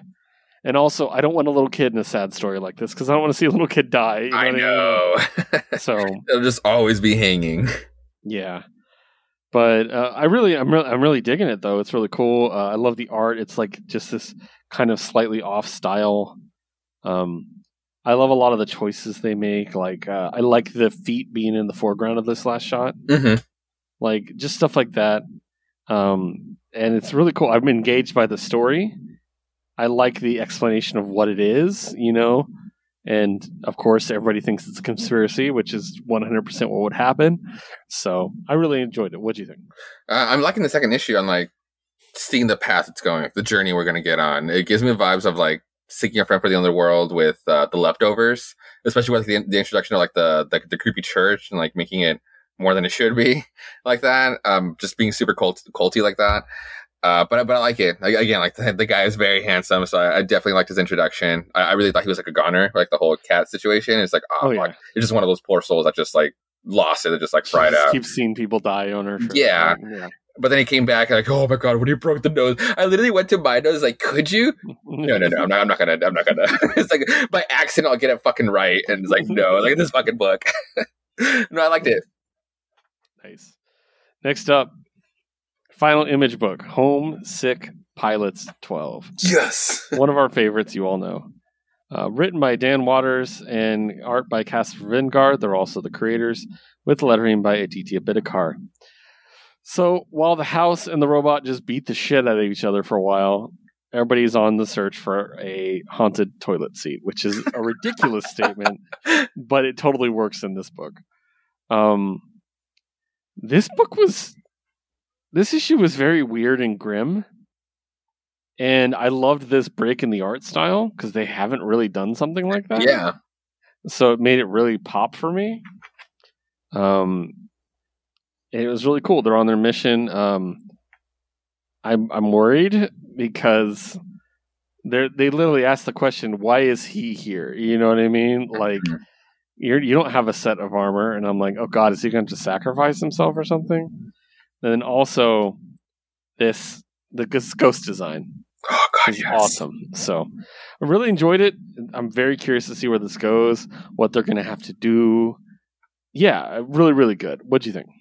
Um, I, I love Rip so much, and I'm just like, I'm yeah, like, it's like, why is he here? I'm so worried for him, like the mold, and it's just like, uh, was he, what is he coming to? But at the same time, and like, is this where it happens for him? Everybody has a has a one has a house, the other one has a cool fucking dope like golem armor. He needs his own like fucking henshin too. like, please. Yeah, exactly. So, and he's the only one who's actually been on both sides of the conflict. Oh, totally. Like he's seen like the most at this point. The other ones have been like surviving and discovering it, but he's actually seen it and like probably been around, so like he would know. Like or when when he meets up with Razor again for like that second, or like that Yeah, slight yeah. blip, like that was fucking cool. Such a good book. Like one just like I never we never know where this book is gonna go, but it always just ends up delivering. yeah. Good stuff. Yeah. All right. All right. Now we are going to switch over to DC, the distinguished competitor themselves. And we have several books. I got a couple solos, so we'll start there. First of all, Green Lantern number 11. I got the Black History Month cover, Oh, that is beautiful. isn't it? That's so good. I love it. It's so great. Uh, written by Geoffrey Thorne, art by Tom Raney and Marco Santucci, with finishes by Maria L- Laura Sanapo, colors by Mike Atiyeh, and letter by Rob Leigh. Everything comes together in this one finally. Awesome. So we've been telling two stories. We've been telling John Stewart off ascending to some kind of godhood or something, oh yeah. and then Sojourner trying to keep the Green Lantern Corps together on Oa Yes. they get attacked. Finally, John can't take it any longer and shows up to help them defend Oa. So everything comes together finally. Also, the Justice League shows up, so it's like a full on group of people helping out. That's cool. Um, yeah. Uh, so it's funny because none of them know Sojo, and so like she's going to be the Green showing up. Lantern, you know? yeah, like. Um, but the moment that John shows up, just to give him an idea of his his new power level, that's him punching a gigantic watcher. Those are normal sized people. oh, he can just kaiju himself. Yes. so they they basically talk about how he accepted ascension. He's ascended, and they keep saying stuff like that. And um, they realize that they need a certain kind of energy, and all the Green Lantern rings are destroyed. Even Sojo's gets destroyed in this story. And they said something with a great deal of power will be required. So they they actually go to Teen Lantern, who has the the the glove. Remember, but she's unconscious, and uh, she's like trying to convince her, like, please wake up. And the gloves never come off Teen Lantern. She's like, we need the glove, please. And they're fighting still. And then all of a sudden, the Sojourner in full on energy form attacking the the guy from behind. God, The it's Guardian. so cool. Yeah, and so it's it's actually John Stewart and Sojourner that saved the day, the two Black Green Lanterns, which I think is amazing. And then um, there, I think there's one issue left in this run, so I'm curious to see exactly what's going to happen. But so dope, I loved this, like so good. Next up is Josue talking to us about Wonder Woman 784. Oh man, should I do it in this order? Okay, cool. Um, fuck. Wonder Woman seven eighty four. Uh, thankfully, the credits are in the beginning. Uh, Michael W. Conrad and Mickey Cloonan as the writers. Marcio Takara as the artist. Tamara Bonvillain as with the colors. Uh, Pat Braz with the lettering. I'll be quick about this one because the, the the issue itself isn't the important part. Uh, she finally vanquishes uh, the person who's been throwing all these glass copies of Wonder Woman. It's the ruler of the mirror world, and then we finally find out who the mysterious knight is that's there to um, ki- get kill her is like his mission. It's what he was sent there for. But then after they deal with all the glass Wonder Woman, after they kind of get him off of the trance, it turns out it's sexy ass Siegfried. Siggy's back. But he's heavily fucking hurt, so he'll be uh, hospitalized for a while. But our good boy, um, Dead Man, will be take watching over him. He comes back in the story. It, it was awesome. So, man, if Siggy becomes a regular, Siggy over over Trevor every fucking day, yo. um, and then um, at the end, Nubia makes a call out. It's like to to Diana. Finally, it's like, hey, bitch, you're needed back at the island. You might want to head over here now. um, and then the epilogue is I just need to show this one part is Doctor Psycho or Cisco Psycho, yeah, uh, talking to somebody ominous. You can't see who he's talking to, but it reveals that he kept one creepy ass puppet of of a broken face uh, glass, Creepy. yeah, and then announces that with um of the new Villainy Inc. is uh, he's starting up. Whatever. That's not the important part. We're talking. We're this. We're setting up the fucking trial of the Amazons here. The second part, uh, like the, the short part, the epilogue of this, or the B side of the story, is an Artemis story. Yo, Artemis is becoming my one of my favorite characters. Like reading this book with Nubia, or get, Yeah. getting like the backstory be, uh, behind and, uh, her and Bana-Mighdall, and just like what they're trying to do. It opens up with uh, her from Bana in Bana-Mighdall. She gets sent out like she, her and um, Atlanta, um, or and, with uh, the Queen of of Bana-Mighdall. They're just like, hey, what do they say? If we win Doom's Door, because like they they know that they're gonna invade uh, Themyscira. If we win Doom's Door, uh, Doomsdoor away, win our place back in Themyscira, we win immortality, and every and every Bana-Mighdall in Sisterhood, uh, yeah, everybody gets immortality. And Artemis there, um, I'm pretty much like they they they, they know they're gonna send Artemis over there, but it's a flashback in the in the present tense in the present uh time now. Arte- Artemis is sneaking through. She makes it to Themyscira, and she, she sneaks by. Uh, doesn't she doesn't do anything bad, but she passes over Themyscira, and she makes it to this part where it's like there's like these three statues, hmm and she meets up with these three hooded figures, and it's um Atlanta is there, and with them, and when and Atlanta starts saying like, "Yo, like what you're about to do is like, I, I trust that we trust you that you're not going to say anything to anybody." And Artemis does a, a a blood oath, like she cuts her hand, does a blood oath over the fire. It's like, I, I swear, I, by my dude, I won't say anything. And Hippolyta reveals herself as the second one, and be like, "Cool, it's it's time." Oh, what's what are the actual words? It's time to know what's at stake, Artemis of Bana-Mighdall. They like, like it's like what they're kind of intending to do. And Hippolyta starts talking. Uh, it's like something's going to come down to Artemis because everybody's going to be busy. Like they they've been waiting for. They know something's going to happen to man's world, and it's all going to come down to um, the Amazons. Obviously, that's what we're getting to. But what we need instead of like having this divisive set is that they need um, is imperative that Bana-Mighdall and Esquecida remain uh, the lost Amazons no longer. They need a unified force of Amazons because of what's gonna come. And the sign that they've been and they've been playing this long game, and the sign that they've been waiting for is Diana's return. Uh, Diana's return was kind of like the first sign to like make this shit start rolling, and then with uh, Yara Flor, it's it's like a whole span of like the Amazons, like the Wonder Women. And so when it comes down to, and the third one reveals herself, and it's uh, Antiope, uh, the the second to come through the Well of Souls, and and she and sh- uh, she's blind, like she has like this like scar over her eyes over kind of what happened once Mhm. before when she tried to like, I guess like do something about it. So Artemis is um everything I do for I do for my sisters, I'm yours to command. Oh yeah, and that's because they ominously reference we have a plan, but it requires sacrifice. What will be asked of you uh, will cut to the heart of you deeper than any blade. Are you willing? Are you willing to give all in this cause? So Artemis is going to play a big, big fucking role here, and if, I, I'm kind of hoping she becomes like the champion of the door, as we're, we'll maybe get to in a second here. but it was just like for her to have like a big crucial s- secret meeting with these three figures like this. I- I'm just I'm so excited for the trials. Yeah, I'm excited too. I think it's gonna be really cool. Like I, at the very least, like also uh, all the Dawson covers for Wonder Woman. At the very least, pick up this one for like it's a good road to uh, prologue for the trials of the Amazons.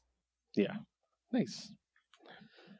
All right, next up is Detective Comics 1053. I got this penguin cover. Oh, that's actually really cool.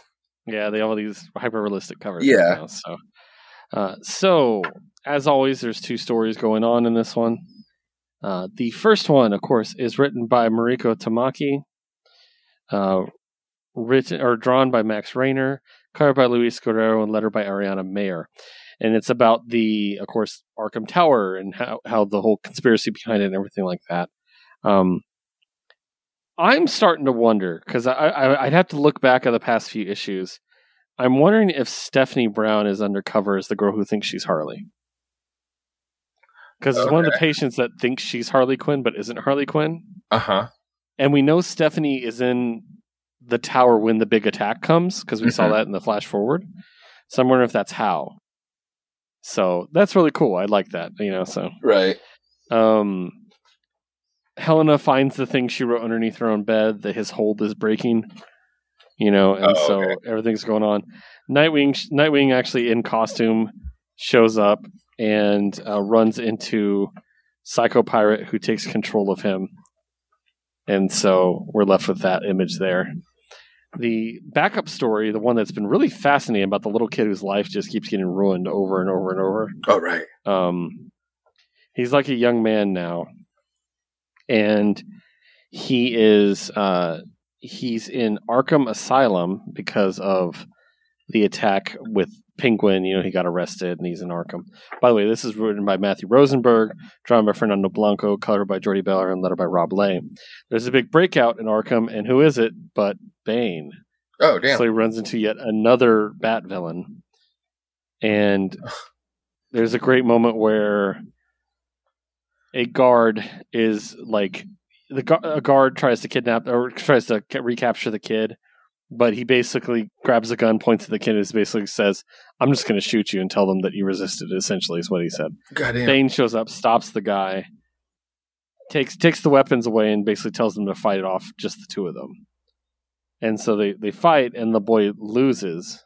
No, no, wait, no, sorry, I jumped ahead. I jumped a complete story. So no, he, he's um, the guard is about to kill the kid. That's when Victor Zsasz shows up and Oh. kills the guard. Uh huh. And then Victor Zsasz is like, "I'm going to kill the kid." That's when Bane's like, "No, Zsasz, you fight the kid without your blade." So he has a fist fight with Victor Zsasz, loses, and then Bane stops Zsasz from killing him. He's like, Bane tells the boy, "Do you understand? You can only ever lose one fight, boy. If you can get up, your enemies have never won." Damn. which is really cool. So, and then he basically he escapes and he sees um he runs into an old friend of his and he's like, I just need to get out of Gotham. I need to start over, and that's where we left off on that. So, good stuff. I, I'm I'm really liking it. The Mariko Tamaki era of Detective Comics has been really good. If anyone's on the fence, That's it's cool. totally worth a watch or read. So, yeah. Next up, another ending. Aquaman: The Becoming number six. Oh man. Yeah. Written by Brandon Thomas, penciled by Serge Acuna and Diego Or- Orlotu- Yeah. Inks by Serge Acuna and Wade von Grawbadger. Colors by Adriana Lucas and letter by AndWorld. Basically, so these terrorists are going to, you know, disrupt the attack or disrupt the peace talks between the two cities. And we saw in the last one where Jackson came up with the badass water trident. And so, yeah, it's just basically them stopping the bad guys. So badass. I love Jackson's design so fucking much. Um, him, his mother, and his uh, uh, sister team up to do it.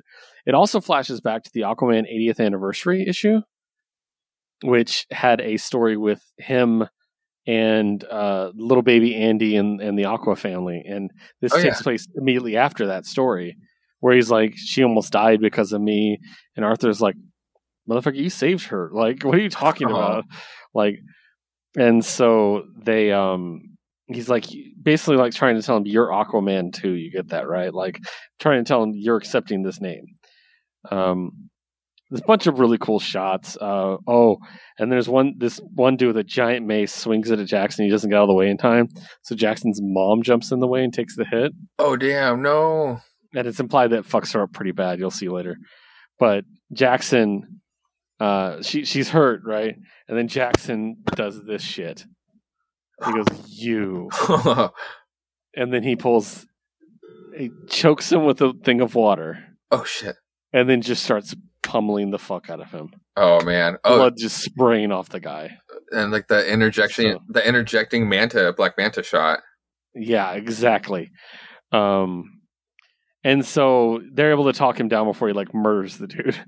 Um, he, his mom is put in like a medical stasis, so she's being taken care of. And one of the last things that happens, it's really great. Is this reporter says, "Hey, I'm a reporter for the Coral, which is an underwater paper." It says, "Are you Jackson Hyde? Are you Aquaman?" Ooh. It's like, ooh, really interesting. And then um, he basically ends up talking to Arthur and says uh, he accepts that he's Arthur Man, uh, he's Aquaman now too. And he, he basically is mourning his mom being, you know, in the tube. damn. Okay. Then it cuts to Iceland and for the the outro. Arthur's drinking, just like the one in the movies. Yeah. And it's like, ah, perhaps one more. And then the door opens and someone soaking wet walks in. You only see their feet. And he says, better make that two. And he says, no traps, Arthur. He's like, I told you there. I told you there weren't. This is too important. Now sit down before you bring even more attention to us. But You got me here, Aquaman. Tell me why I don't just kill you. Uh huh. Uh Aquaman, baby. I'm so stoked for this book. Every time I'm like, ah. So good stuff. Great mini for Jackson. It really, if you didn't know who he was, if you started reading him because of Future State, Mhm. this really gives you a good idea of who he is and what his character's about, why he's different. So it was a great little six issue run. I really enjoyed it. And that leads me to Supergirl Woman of Tomorrow, number eight. oh, finally. Oh, not not finally, but it's just like I, I want to know. This cover. That's beautiful. Yeah. So beautiful. Okay. Written by Tom King, drawn by Bilquis Evely, colored by Matheus Lopes, letter by Clayton Cowles. Where we left off, Supergirl's find a bunch of guys in space. Comet the super horse is supposed to watch the little girl so she doesn't kill the guy that killed her father. Okay. Comet has to go save Supergirl, so he leaves her alone. The girl picks up the sword and immediately puts it to the guy's neck. And in space, Comet they kind of play fast and loose here uh, without really confirming it. Comet does change back to his human form. Do you know the lore behind Comet the Super Horse? No.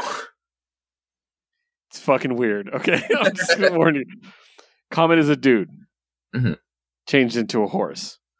When he was in dude form, he was her love interest, Okay. And then it's a horse. and now it's her horse. okay. It's weird. um, he ends up saving her, but transforms back into his human form. It's implied, kind of, that he dies. Shit. but yeah. Um, but the little girl back on the back on the planet, uh, she has a sword. Um, she basically says like, "Let's do a fair fight." She's like, "I don't want, I don't want to just kill you. You killed my dad in a non-fair fight. You killed another man. I'm not going to do that."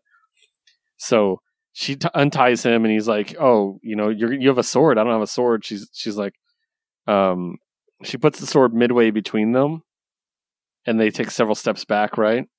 and they go to attack to get to the sword first, and you get this cool shot of them both diving for the sword. I think you can see it. Uh, Oh yeah, yeah. yeah. I can't see my camera when I. Yeah. Oh, gotcha. No, I can see it. Um, but it's great because she doesn't even go for the sword; she just kicks him in the fucking face instead. Beautiful. Like, she, she's the best. She she beats the shit out of him. She wins the fight. She bites him and stuff like that. She's just desperate to win. She has him down. She has the sword up, and she she can't do it. She keeps swinging at him and stopping at the last second over and over and over, and she doesn't understand why she can't do it. And then Supergirl shows up. It's great because she's like, "I don't understand. Why can't I kill you?" In the shot, her carrying Comet, and says, "I don't know. Maybe maybe you need a little help." It's like, oh, like it's so good. And basically, she decides she she picks up the sword. She goes to swing it, and she decides not to kill him either. So, also there, there's a bit about like he poisoned your dog. What about your dog? He, you know, and she's like, what? And she's basically like, Krypto. You know, he was poisoned in the first issue, and she's like, oh, Krypto's fine.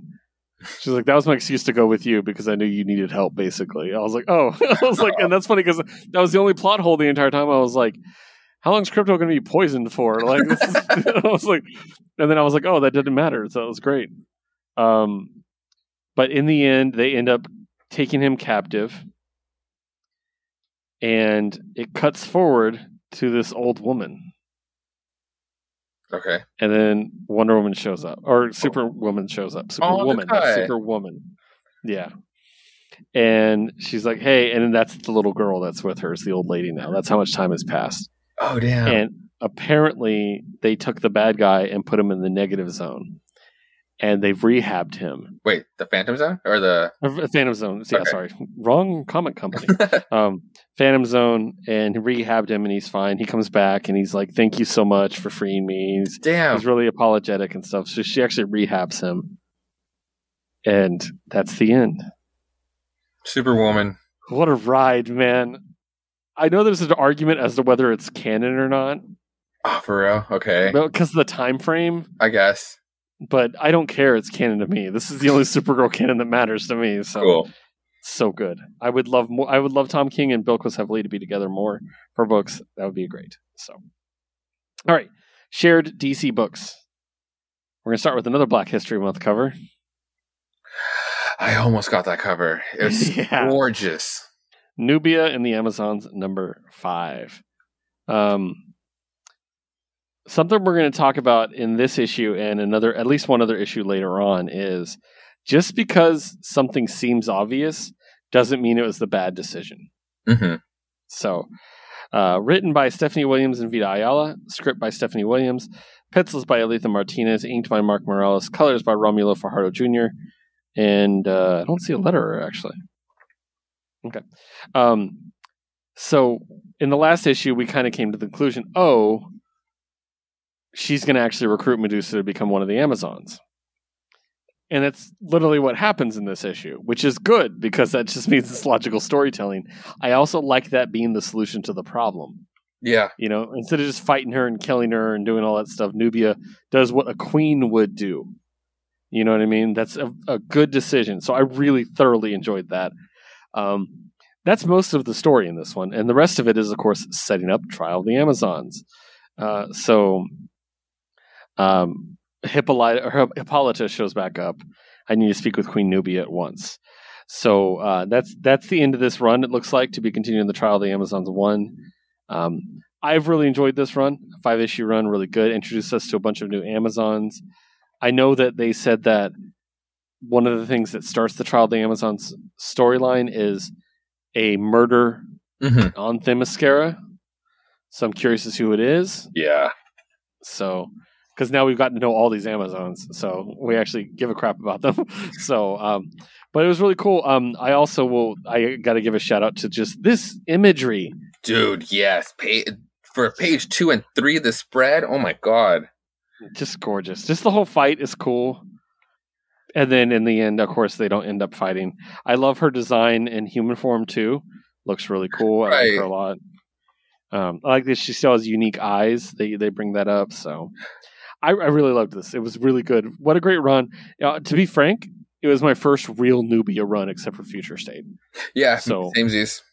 So I really thoroughly enjoyed it. What do you think? Uh, I really, I mean, I obviously enjoyed enjoyed, enjoyed the hell out of it. Uh, for this four, for this first five part story, and obviously the the last sixth issue will be for the the the event. But dude, I, I really want this uh this staff of understanding to be like a staple weapon of hers for a while. This like interchangeable sta uh, spear lasso. Gosh, she just works it so fine. Like I, it's it's so dope. I, I really I really like this weapon choice for her. Just like just it just it just really fits with all the Wonder Woman like weaponry. So it's cool. Yeah, definitely. So cool.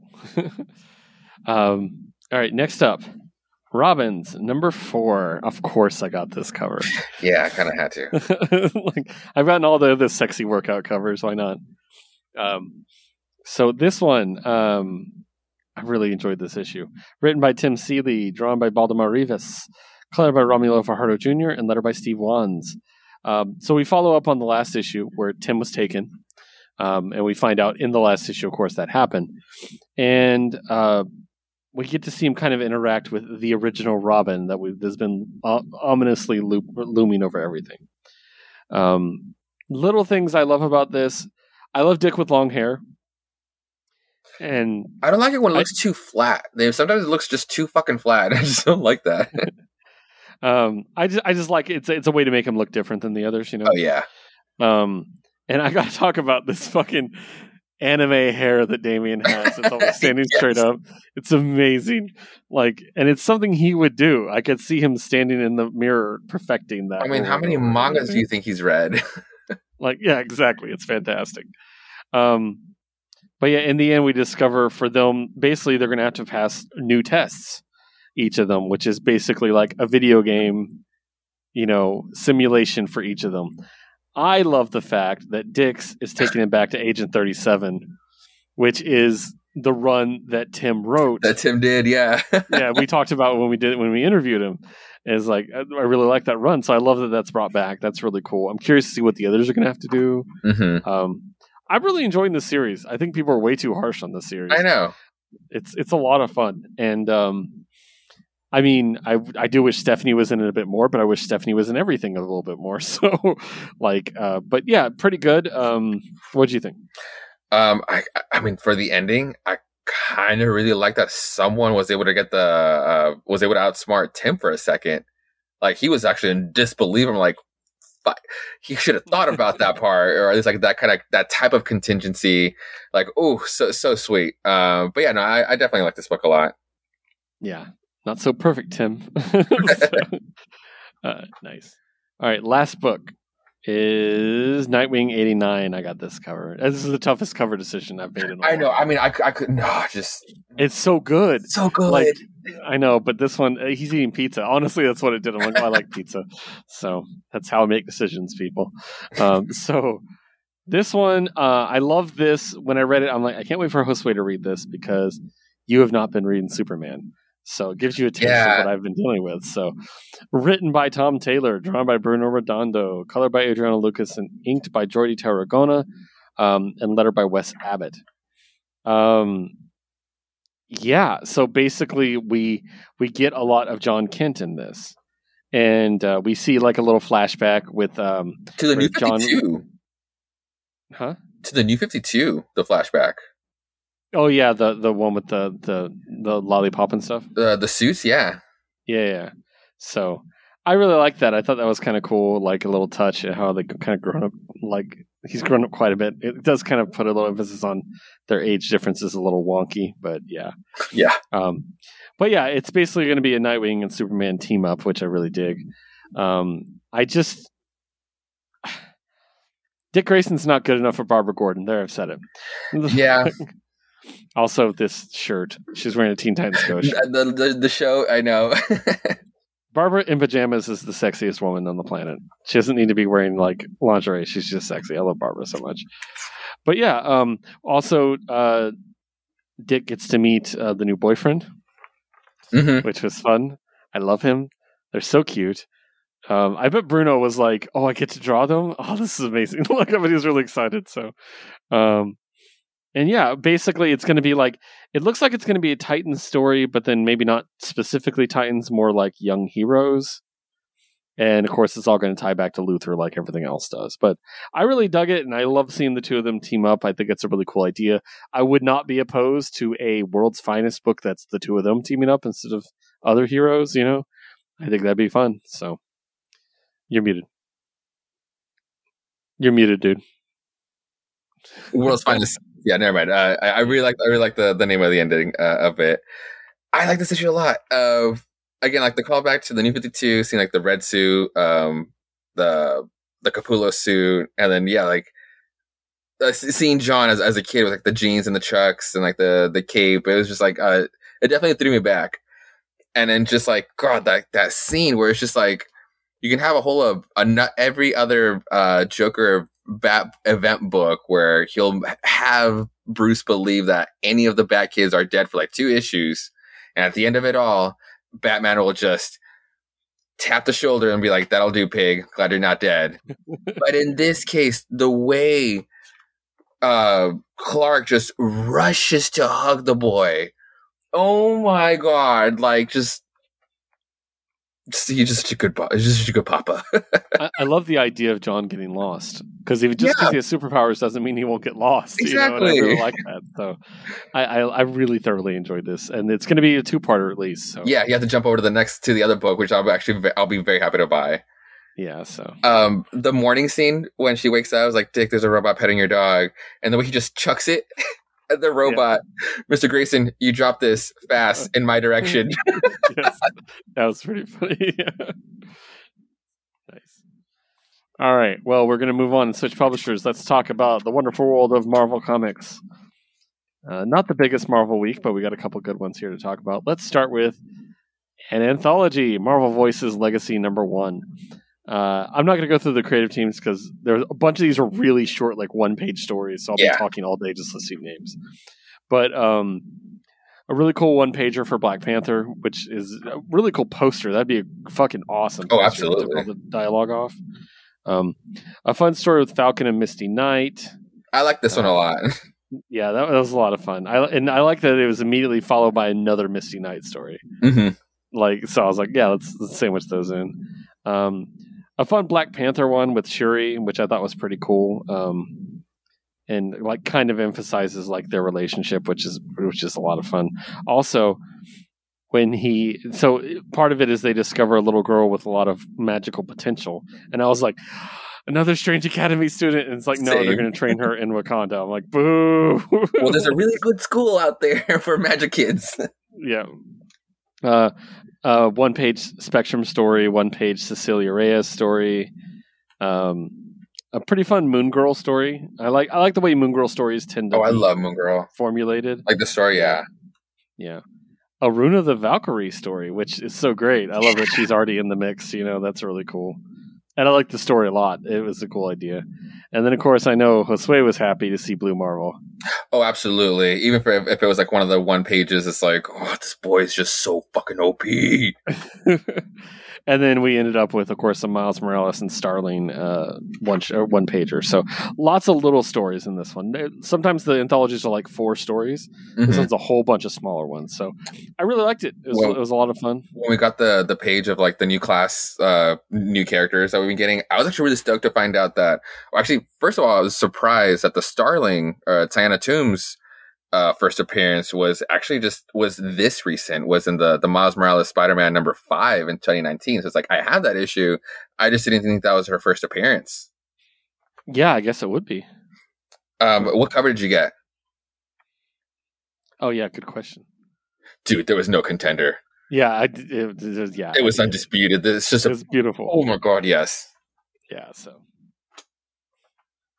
I'm glad you reminded me because I'm going to have some fun surprise covers coming up for you. Oh, nice. N- next up, Venom number five. Is it this one? you know which one. Is it, it this one? Oh my god, dude. yes.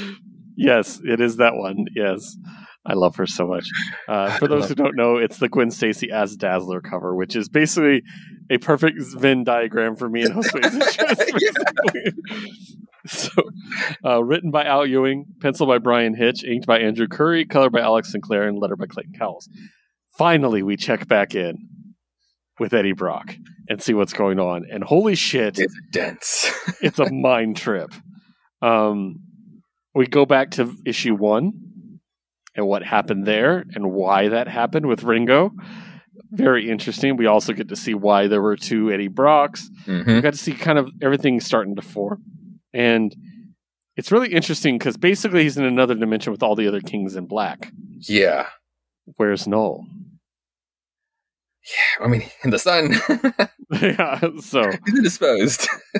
just really cool. and lots of very Venom imagery, but this one, of course, the the parting shot. Ooh, yeah. So uh, classic Im- Im- Venom badassery. So really cool. I'm really digging it. Absolutely no touching with Dylan in this. It's all Eddie, except for the flashbacks. So Yeah, I'm liking how like they when uh as V and Ew- Ewing are like swapping stories. It's like they definitely have like focusing on like you you deal with Dylan. uh, I'm dealing with like the I mean because Ewing in space is just a given, so it's like might as well ha- have him deal with that.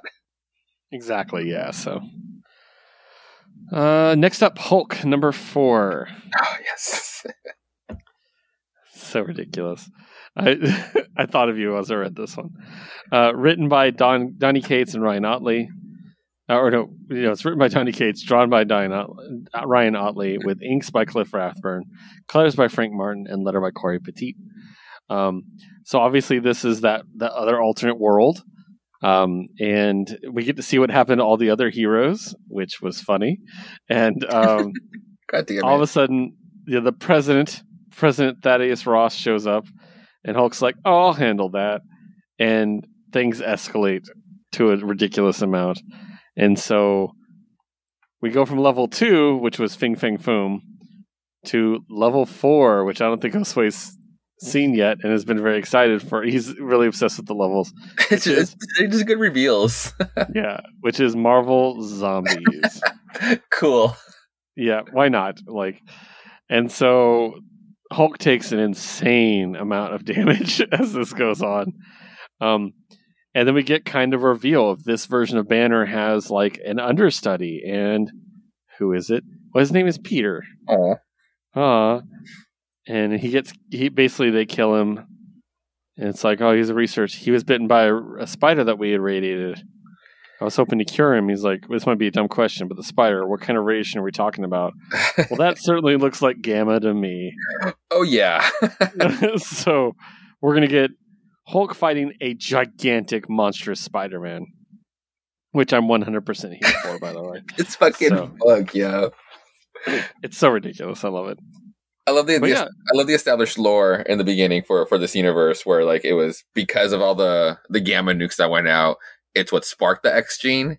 But even then, I was like they they immediately had to get wiped out because of how like they saw them as a threat. But it's like yeah, it's like it's like we, we got a shot we got a shot of Cyclops. It's like it's on my in my favorite suit. It's like yes, but sucks. and his head's gone. Like, so gone. good stuff. Next up, oh man, what a heavy issue we're about to talk about. Ooh, Thor number 22. Cates on Cates on Cates. Yeah, it really is. So, um, Donny Cates writing, Nick Klein drawing, Matt Wilson coloring, Joe Sabino lettering. The whole group comes together, or a whole bunch of heroes come together. They're called together by Beta Ray Bill, being the badass that he is. Yes, with his Also- dope sword. Also, when I got this cover, I was like, "Where the fuck is Throg?" And then I saw him down there. oh yeah, he's definitely there. I was like, every time I'm, I that's my number one question always is where is Throg? Um, so yeah, they summon a bunch of heroes to help fight Mjolnir, the god of hammers, and it doesn't go great. like Mjolnir's incredibly powerful. Um, I love that Thor taps into his mother's power. yeah. That was pretty dope. Yeah. I like that there's a bunch of backup there, but really it's going to be Thor that has to do this. No one's Mhm. really going to be able to do anything. So, and Thor gets called over. We're just going to skip to it. Let's just get to it. Thor gets called over by Odin, who who basically they kind of have like a re, like a, a reconciliation in a bit.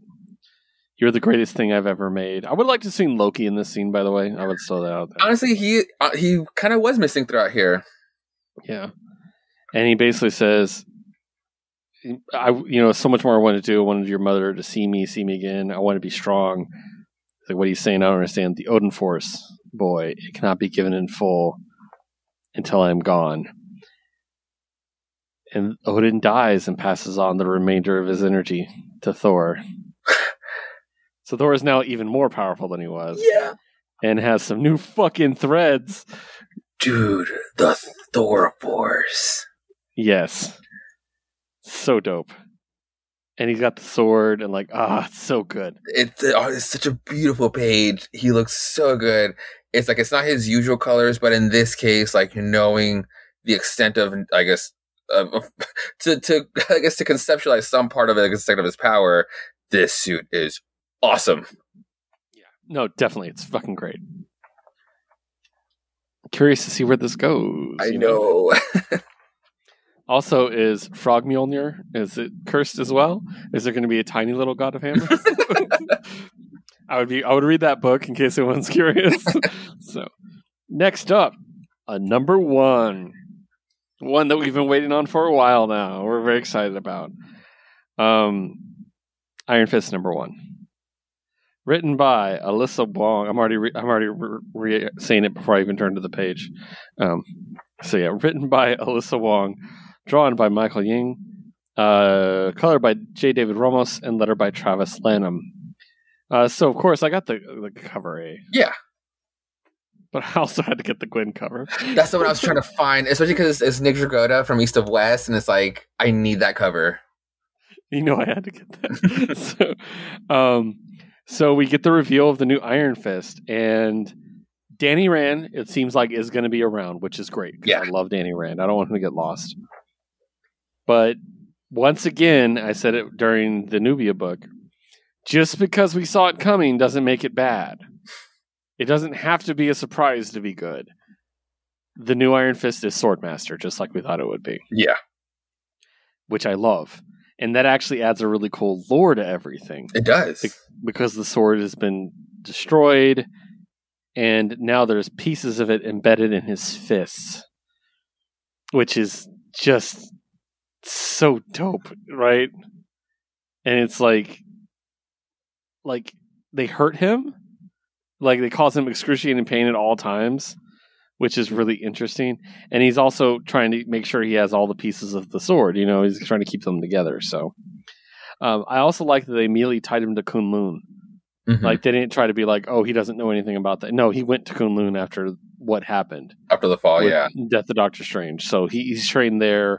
Like they know of him, so we don't have to worry about doing that later on. So, um, it was really cool, and I really enjoy it. And I, I, according to the next cover, obviously, like I said, Danny Rand's going to stick around. This is some. This is like that Immortal Iron Fist run look. That's what it looks like. Oh, it totally does. Like especially with like the like Leinil Yu making it just like have like the good throwback. Like I love this cover. yeah so i thoroughly enjoyed this. I'm very excited to see where this goes. Um, what a great idea. I taking not just making a new character but taking you know uh, let's be honest a c character and making him important. Just awesome. I love it. So what do you think? You're muted. God damn it! Shout out to the shot of like, like not this one, but yes, that one. But that's awesome. this one, when they show the shards in his hands, and it's like, Mhm. oh, you can just like, yeah, it's painful, but it's like he has glass, like or like glass and blade, like in his hands. But it's like when they show it around his wrist, it's, it's ev- the way it just popped everywhere. It's like, oh, I feel so bad for this kid.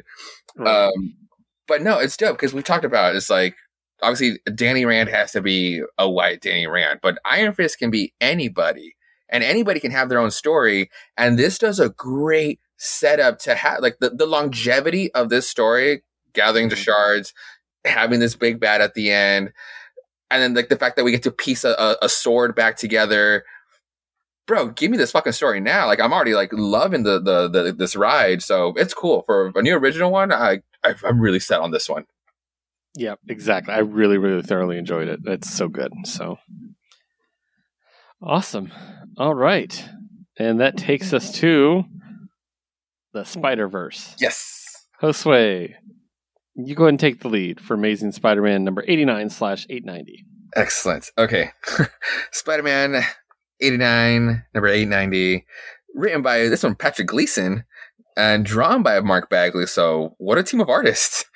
And uh, inks by Andrew Hennessy and John Dell. Color artist is Brian Valenza and Joe Caramagna with the lettering. So, we're definitely hitting this. I guess like to, we're, we're definitely heading towards the end game of this Beyond event, which I've really been liking. It's supposed to be 19 chapters not including all the tie-ins, the Point Bay tie-ins.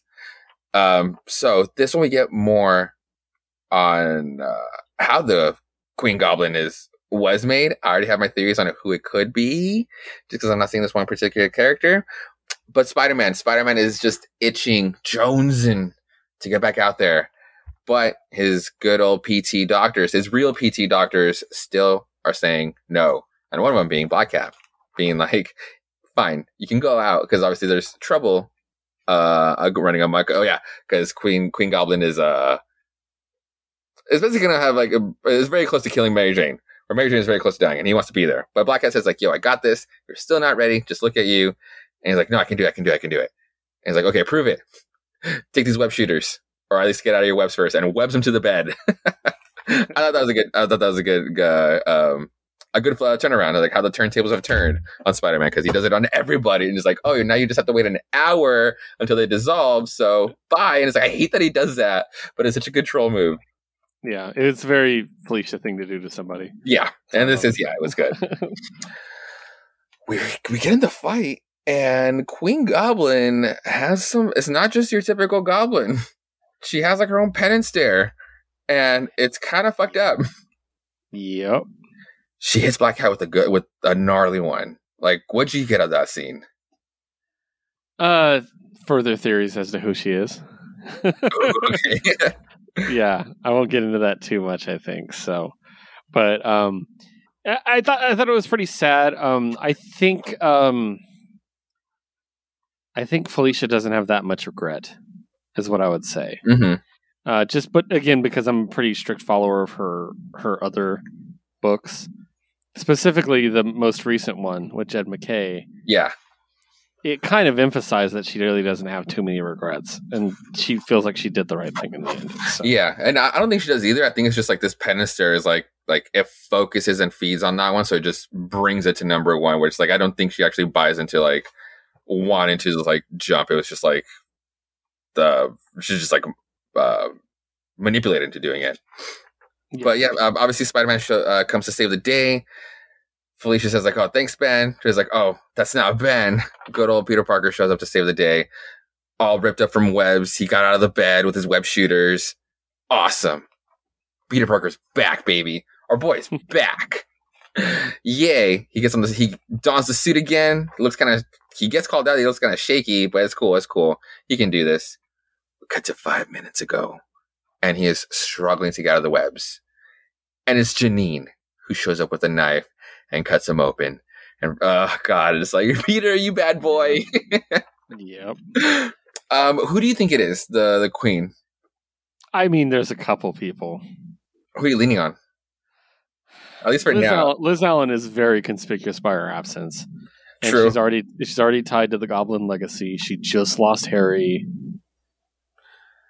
I'm, I'm I- I- It's hard to look past her. I guess as a to be titled Queen Goblin, it would be a step up from Menace, but that one's already kind of taken. The Yeah. one, the person, the, the person that's missing from me that they could just like, hey, let's just rush this person, especially because of dialogue at the end uh, when she, when she was doing the penance stare, and it was very, um, God, what's the right word? Uh, uh, pres- I don't want to say prescription-y, but I guess that's where I'm leaning with right now to get to a point. I think it's Ben's uh, psychiatrist. Because it was very like very doctory at the end where like I was very very analyzing in like in a psychiatrist way and I'm pretty sure and then and because she found out with Ben or Ben told her while Beyond was listening obviously they mind wipe Ben I'm pretty sure they just took her away to be like well nobody's gonna believe you. We're just gonna use you for us to quest for the for the Goblin Serum. Yeah, I don't know. Maybe it was just by the way she was talking it was just very doctor she was getting too Yeah. doctory I mean there are tons of other people it could be. Mhm. There's a lot of mind controlly characters in comics, you know. Yeah. Um, and that's if that's a new power or an old power, not even if it's necessarily a new power. and it's like know they what I mean? show her in the beginning but I cannot make out that face Yeah.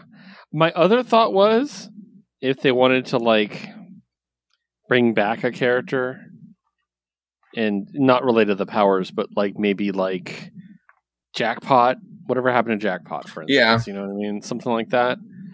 Um, if they wanted to do something with that. But that's kind of like a, a long shot, I think. Um Spider Man stories like to tie everything to Spider Man's friends. I know it's like it's always some reveal at the end but it's like I don't know Yeah. So I don't know. We'll see. Um I it, I- I'm gonna guess Liz Allen for now, hmm but there's other people it definitely could be. So yeah, uh, nice. All right, and then next up is another spider related book, Devil's Reign Superior Four Number Two. I'm just gonna read my Twitter blurb for this one. Otto has overreached, despite the warnings of Otto, Otto, and Otto. Now he must face Otto. Otto just jumps his own shark. it's so great. Um, so yeah, written. sorry, I just looked at the the one where his uh, brain failed at puberty. I saw it, started laughing immediately. It looks ridiculous. Writer is Zac Thompson, art by David Tinto, color by Matt Meehan, letter by Ariana Maher. Um, so yeah, we're we're following up with all the alternate uh, Doc Ocks, and they end up fighting a Sorcerer Supreme Hawk, and they lose. they lose badly, and in the end, they're able to basically like all the three others, the Wolverine, Ghost Rider, and Hulk ones. By the way, I'm starting to really love the Ghost Rider one. oh Just wanna throw it yeah. out there. Um, they they submit to the Doctor Strange or the the uh, Sorcerer Supreme one. Otto normal Otto is like fuck you, like one last fuck you. So they end and they end up uh, ripping his octopus arms off, which is absolutely brutal. And now he's trapped in the Supreme Sanctorum. There's only one issue of this left. This is one of those books where I don't want the main character to succeed because he's just that he's just terrible. I hate him. I saw I saw the his Supreme Sanctorum and then like the design of it. I, I my mind just went um Dr. Otto's moving castle. like the Yes. legs. Yes, that's excellent, actually. So, uh, good stuff. I'm curious to see how it's going to end up. If it's going to be one of those return to normalcy, you know, things where he's just Doc Ock again, Again, and they all go back to the universes. Yeah, like again, like going back to last week's uh, Moon Knight or last last uh, issue's uh, Moon Knight issue. Uh, this uh, this event's supposed to be like kind of like tackling the, the the police state. it's just like it's just fucking bonkers. Yeah, I think I think uh, I think something's going to change in the status quo of Yeah. Doc Ock from this. Ooh, okay. I'm just curious as to what. hmm All right, and now we take a trip over to Krakoa to wrap up. First of all, X Lives of Wolverine number three. Yeah, baby. Uh, written by Benjamin Percy, drawn by Joshua Cassara, colored by Frank Martin, letter by Cory Petit. Uh, I got this cover. Oh, that's nice. Yeah, Wolverine in Japan. Um, okay, so basically, Wolverine's still back in time trying to save Xavier. Um, Russia is trying to kill Xavier at some point in his in, in his or one of his ancestors' lifetimes um, to prevent him from being there. So if Xavier dies, we never get Krakoa. Mhm. Well, now we have a new wrinkle because Omega Red has possessed Daken's mother, a- mother. And so if Wolverine kills her, Daken's never born, hmm which would be a tragedy for us, by the way, Yeah. because we love him. Uh, they're trying to find a way to keep him alive, like to keep a copy of him in a black hole so it's not erased when he's killed in the past, which I thought was kind of a cool, like, little way to do it and stuff. Um, but then we got by the end of the issue, we got a bigger problem. So it's a lot of it's the action. So I'm not going to go page by page. It was really cool, but we got a bigger problem at the end where Wolverine himself is the one that's taken over by Omega Red. yeah. So what's that going to mean? Like that, who's going to stop him? You know what I mean? They going to send somebody else back with him? Like, I don't know. Wait, Omega. uh, Is this where like the Omega Wolverine comes into play on the other side? Maybe. No, because he's obviously not a part of Krakoa. It doesn't seem like. Okay, it's just like the name of it now, and then now he's like he's literally fused the he's fusing the names himself here. Maybe, maybe, maybe, maybe. but pretty cool. What do you think? Anything else you want to go over? um, it's just like it's it's definitely becoming that book where it's like like because it's very confusing at first, but now it's very much like he's there. Obviously, the, the mission is to save Xavier throughout the times, but now there are definitely some potential retcon ramifications based on his actions uh, throughout time. Now it's not just like Mm. a little window where it's like nothing's going to change. Like no, there there could definitely be some dire consequences. Also, the return, or at least like in this in this case, um, including Romulus was a big win for me because I I, I loved Daniel's Way's uh, Wolverine Origins run, and it's right. like oh shit, like they're they really are tackling like the specifics of the lore that they added that they implemented later, and it's like it's it's really all here. So yeah, like this book got this book got real. it's very much like Hoxpox, which we've compared mm-hmm. to in the past, but where House of X is more like Deaths of Wolverine, where it's a straightforward story. We can kind of figure out what's going on. Here's the problem. Here's the good guy. Here's the bad guy. And then Powers was kind of like, what's happening actually here? Right. And this one is the one of that where we're like, let's kind of work this out. Like it's gonna, and they're gonna tie together very similarly, I mm-hmm. bet, and it's gonna be awesome. So, yep, good stuff. And finally, our last book of the week, X Men number eight. Written by Gerry Duggan, drawn by Javier Pina, color by Marte Gracia, and letter by Clayton Cowles. First of all, I'll just throw this out there. I love MODOK. like, he's such a weird character. Um, to me, obviously, the threat with MODOK wasn't the focus of this story for me. No. It was the character moments. Yeah. Specifically with Everett and Laura. Absolutely everything going on. I love that. Like, how long did it take me to warm up to you? A couple years, couple hundred years. You broke me down that fast. Like, yes, she's such a badass dude. I love her so much. Then we find out how Ben Urich lost his memory. Like, we find out, which is just very interesting. A good twist. I I didn't see that one coming. Yeah, I was kind of curious. We also get an actual appearance by Negasonic Teenage Warhead. Right. Kissing Yukio, which we think that's Yukio, but they make the point that she's collecting a whole team of girlfriends. so that could literally be anybody. So, um, but yeah, it's really interesting. I love this whole issue. Like each of these characters are getting little bits to highlight them, make them interesting. No Sunfire in this issue. I want to point that out. By the way, he was the only one on the team that wasn't there. I don't like the looks of that. I know, I know what you're thinking, but no, let's let's not put it out there. Yeah, but I really love the twist at the very end where after he erases Urich's brain, he then sees what he was writing. And he seems to actually look up to the X Men instead of like trying to start a witch hunt, mm-hmm. which I thought was really, really interesting. Um, uh, I love this book. It's been so good. It's like, like, I love the Hickman run, but I think I like this more than the Hickman run. I know, I know, right? Because we were we were we sh- we shout out to like the, the, the stars to the moon to, to a little house to the moon on how much we love that little anthology book. But yeah, this one being I think just like that winning factor of like everybody give, giving out the the reasonings. Yeah, yeah, that helped a lot. Oh, and the bit with him with he's like, I just want Laura uh, to be an X Men. Yeah, I was like, oh yeah, that was great. Um, yeah, I I really enjoy it, and I'm worried Everett's going to quit the team, and that's why we're having an X Men vote. I like he that part. Not. I like that part because like uh, he was my third runner up, but uh, Forge, I like Forge is like, oh, by the way, never invite me over. I don't want to be an X Men ever. I thought about it. Um, I'm I want to be focused on inventing shit. yeah, which he should be. oh, totally. That's, even in Secret X Men, I was like, "What's Forge doing here?" I was kind of like, like he was such a weird, out of place person. Like Banshee's the same age as Forge, roughly. Yeah, but he didn't seem out of place with all those young people. Forge just seemed really out of place.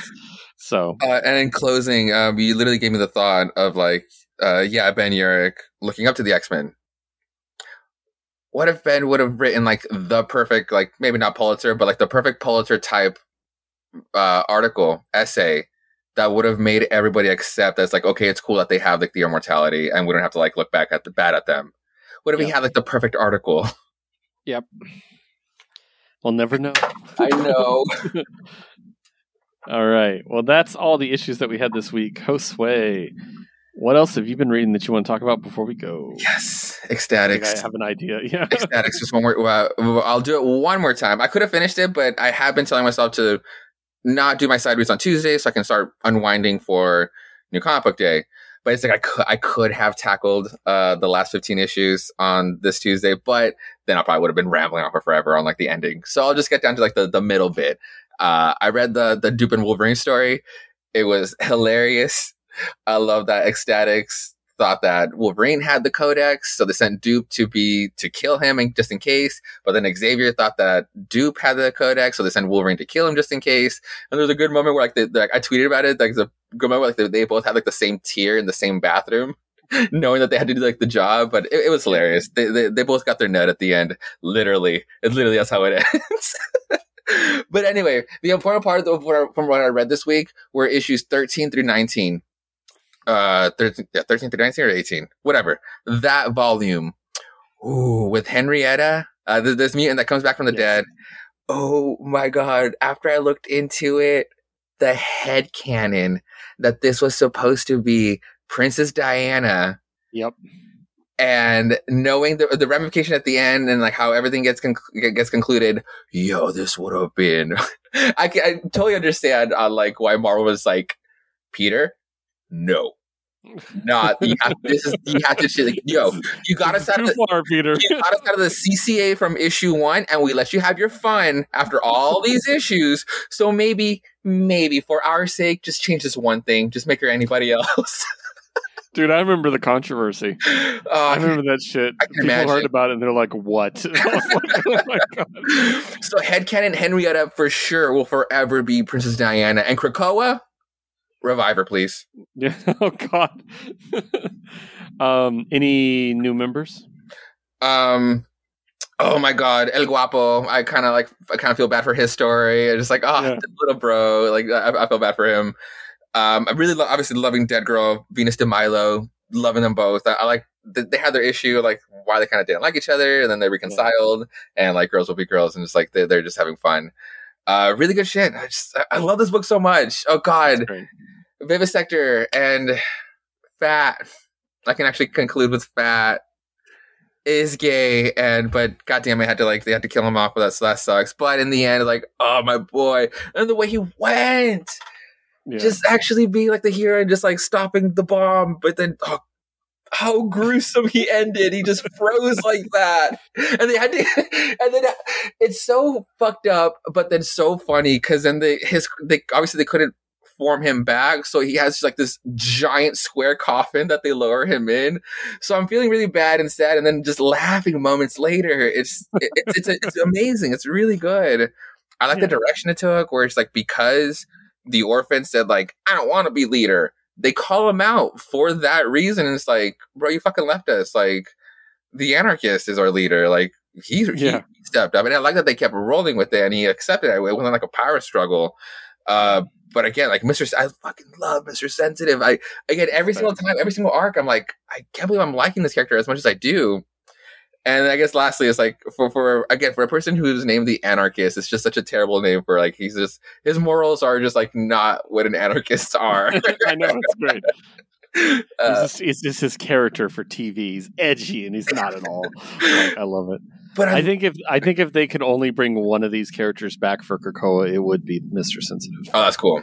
I, or maybe Venus because I really like Venus. Ooh, cool, cool. So, yeah. No, I, I definitely love this, this run. It's for sure in my top three of X Men runs of all time. It's just it's so fun. It's just so out okay, there. That's a bit much. no, dude. I really, really like this. Like how it's how it's so far out there. It doesn't take it doesn't take itself too seriously to want to be to want to be tied into uh, continuity, but it is. And just like I guess like like, like the way it's written, like it's just so out there for Marvel that I just and then again to not be just so like edgy or wanting to be the boys before the boys it's just it's just it's so right it's just it's written so well so appropriate for wanting to push uh, marvel further aside and then just still peter milligan just have actually getting to tell his own story there's really like besides the the princess diana like interjection or having to cut that out he really had his, his own fun with the whole thing or so far and I'm just I really respect that. So I, it's for me, it's tickling all the right buttons. Nice. Uh, as far as myself, um, I haven't been reading a ton. I've been watching a lot of the Olympics because I'm a Winter Olympics nut. So I've been watching a bunch of Olympics. Uh, however, I did start reading Anansi Boys again. Mm-hmm. Great book. Obviously, I've read it like a hundred times, but my friend brought my copy back, so I was able to start reading it again. Um, and um, I have also been reading X-Statix, but slower than you have. Hmm. And uh, the other thing was uh, I actually started the Hitchhiker's Guide to the Galaxy audiobook since I just read the biography. I decided to go back to the audiobook. Nice. It's, it's read by Stephen Fry. I might as well. It's Ooh, incredible. That's good. Yep, he's the perfect voice for it. So uh, that's pretty much it, though. I haven't been really reading all that much. It's been a really busy week. So, yeah, uh, that's it. So, first of all, before we move on, I want to go ahead and give a quick shout out to our big boss man, who is not our boss anymore, but I don't really care. Happy birthday, Mitch. Happy birthday. You will always be our boss. I don't care. so, I get to hang out with Mitch tomorrow. I'm very excited. I get to see Dope. Steven. Yay. Like, I'm very excited. So, uh, with that said, those are the issues that we had this week. Make sure to check us out on Twitter at WHI Podcast on Twitter. Check me out at WHI Podcast Keith, our producer Liz at WHI Podcast Liz, and Josue at Josue Reads Josue. Also, make sure to check out our other show, Jukebox Vertigo, at Jukebox Vertigo on Twitter. This is where we record, we uh, build playlists using a randomized category every week with our friends. Uh, we have a person making a second ap- appearance in a row Yeah. in our next episode, which will come out on Monday after this episode. Manda returns to talk to us about our favorite trio bands. Yes. And very lot, quite a bit of fun. Uh, always fun when she's on the show. Hell so yeah. that's really cool. So, um, but also check out Josue on Twitch at Josue Plays Josue, um, where he is currently playing. I just watched you. Oh, Pokemon! You're Yeah. playing Pokemon Arceus. Yeah, that's right. I was like, I forgot what you were playing. so, how are you liking it so far? Um, it's literally on my favorite Pokemon games of all time. Wow. Okay. I'll have to check it out then. So that's cool. I personally have been playing Dying Light 2. It's Oh, very nice. good. So, uh, but thank you so much for joining us. Uh, don't forget to bag, board, and box your new treasures, and we'll see you next week with a batch, new batch of beautiful books. Stay safe and read more comics.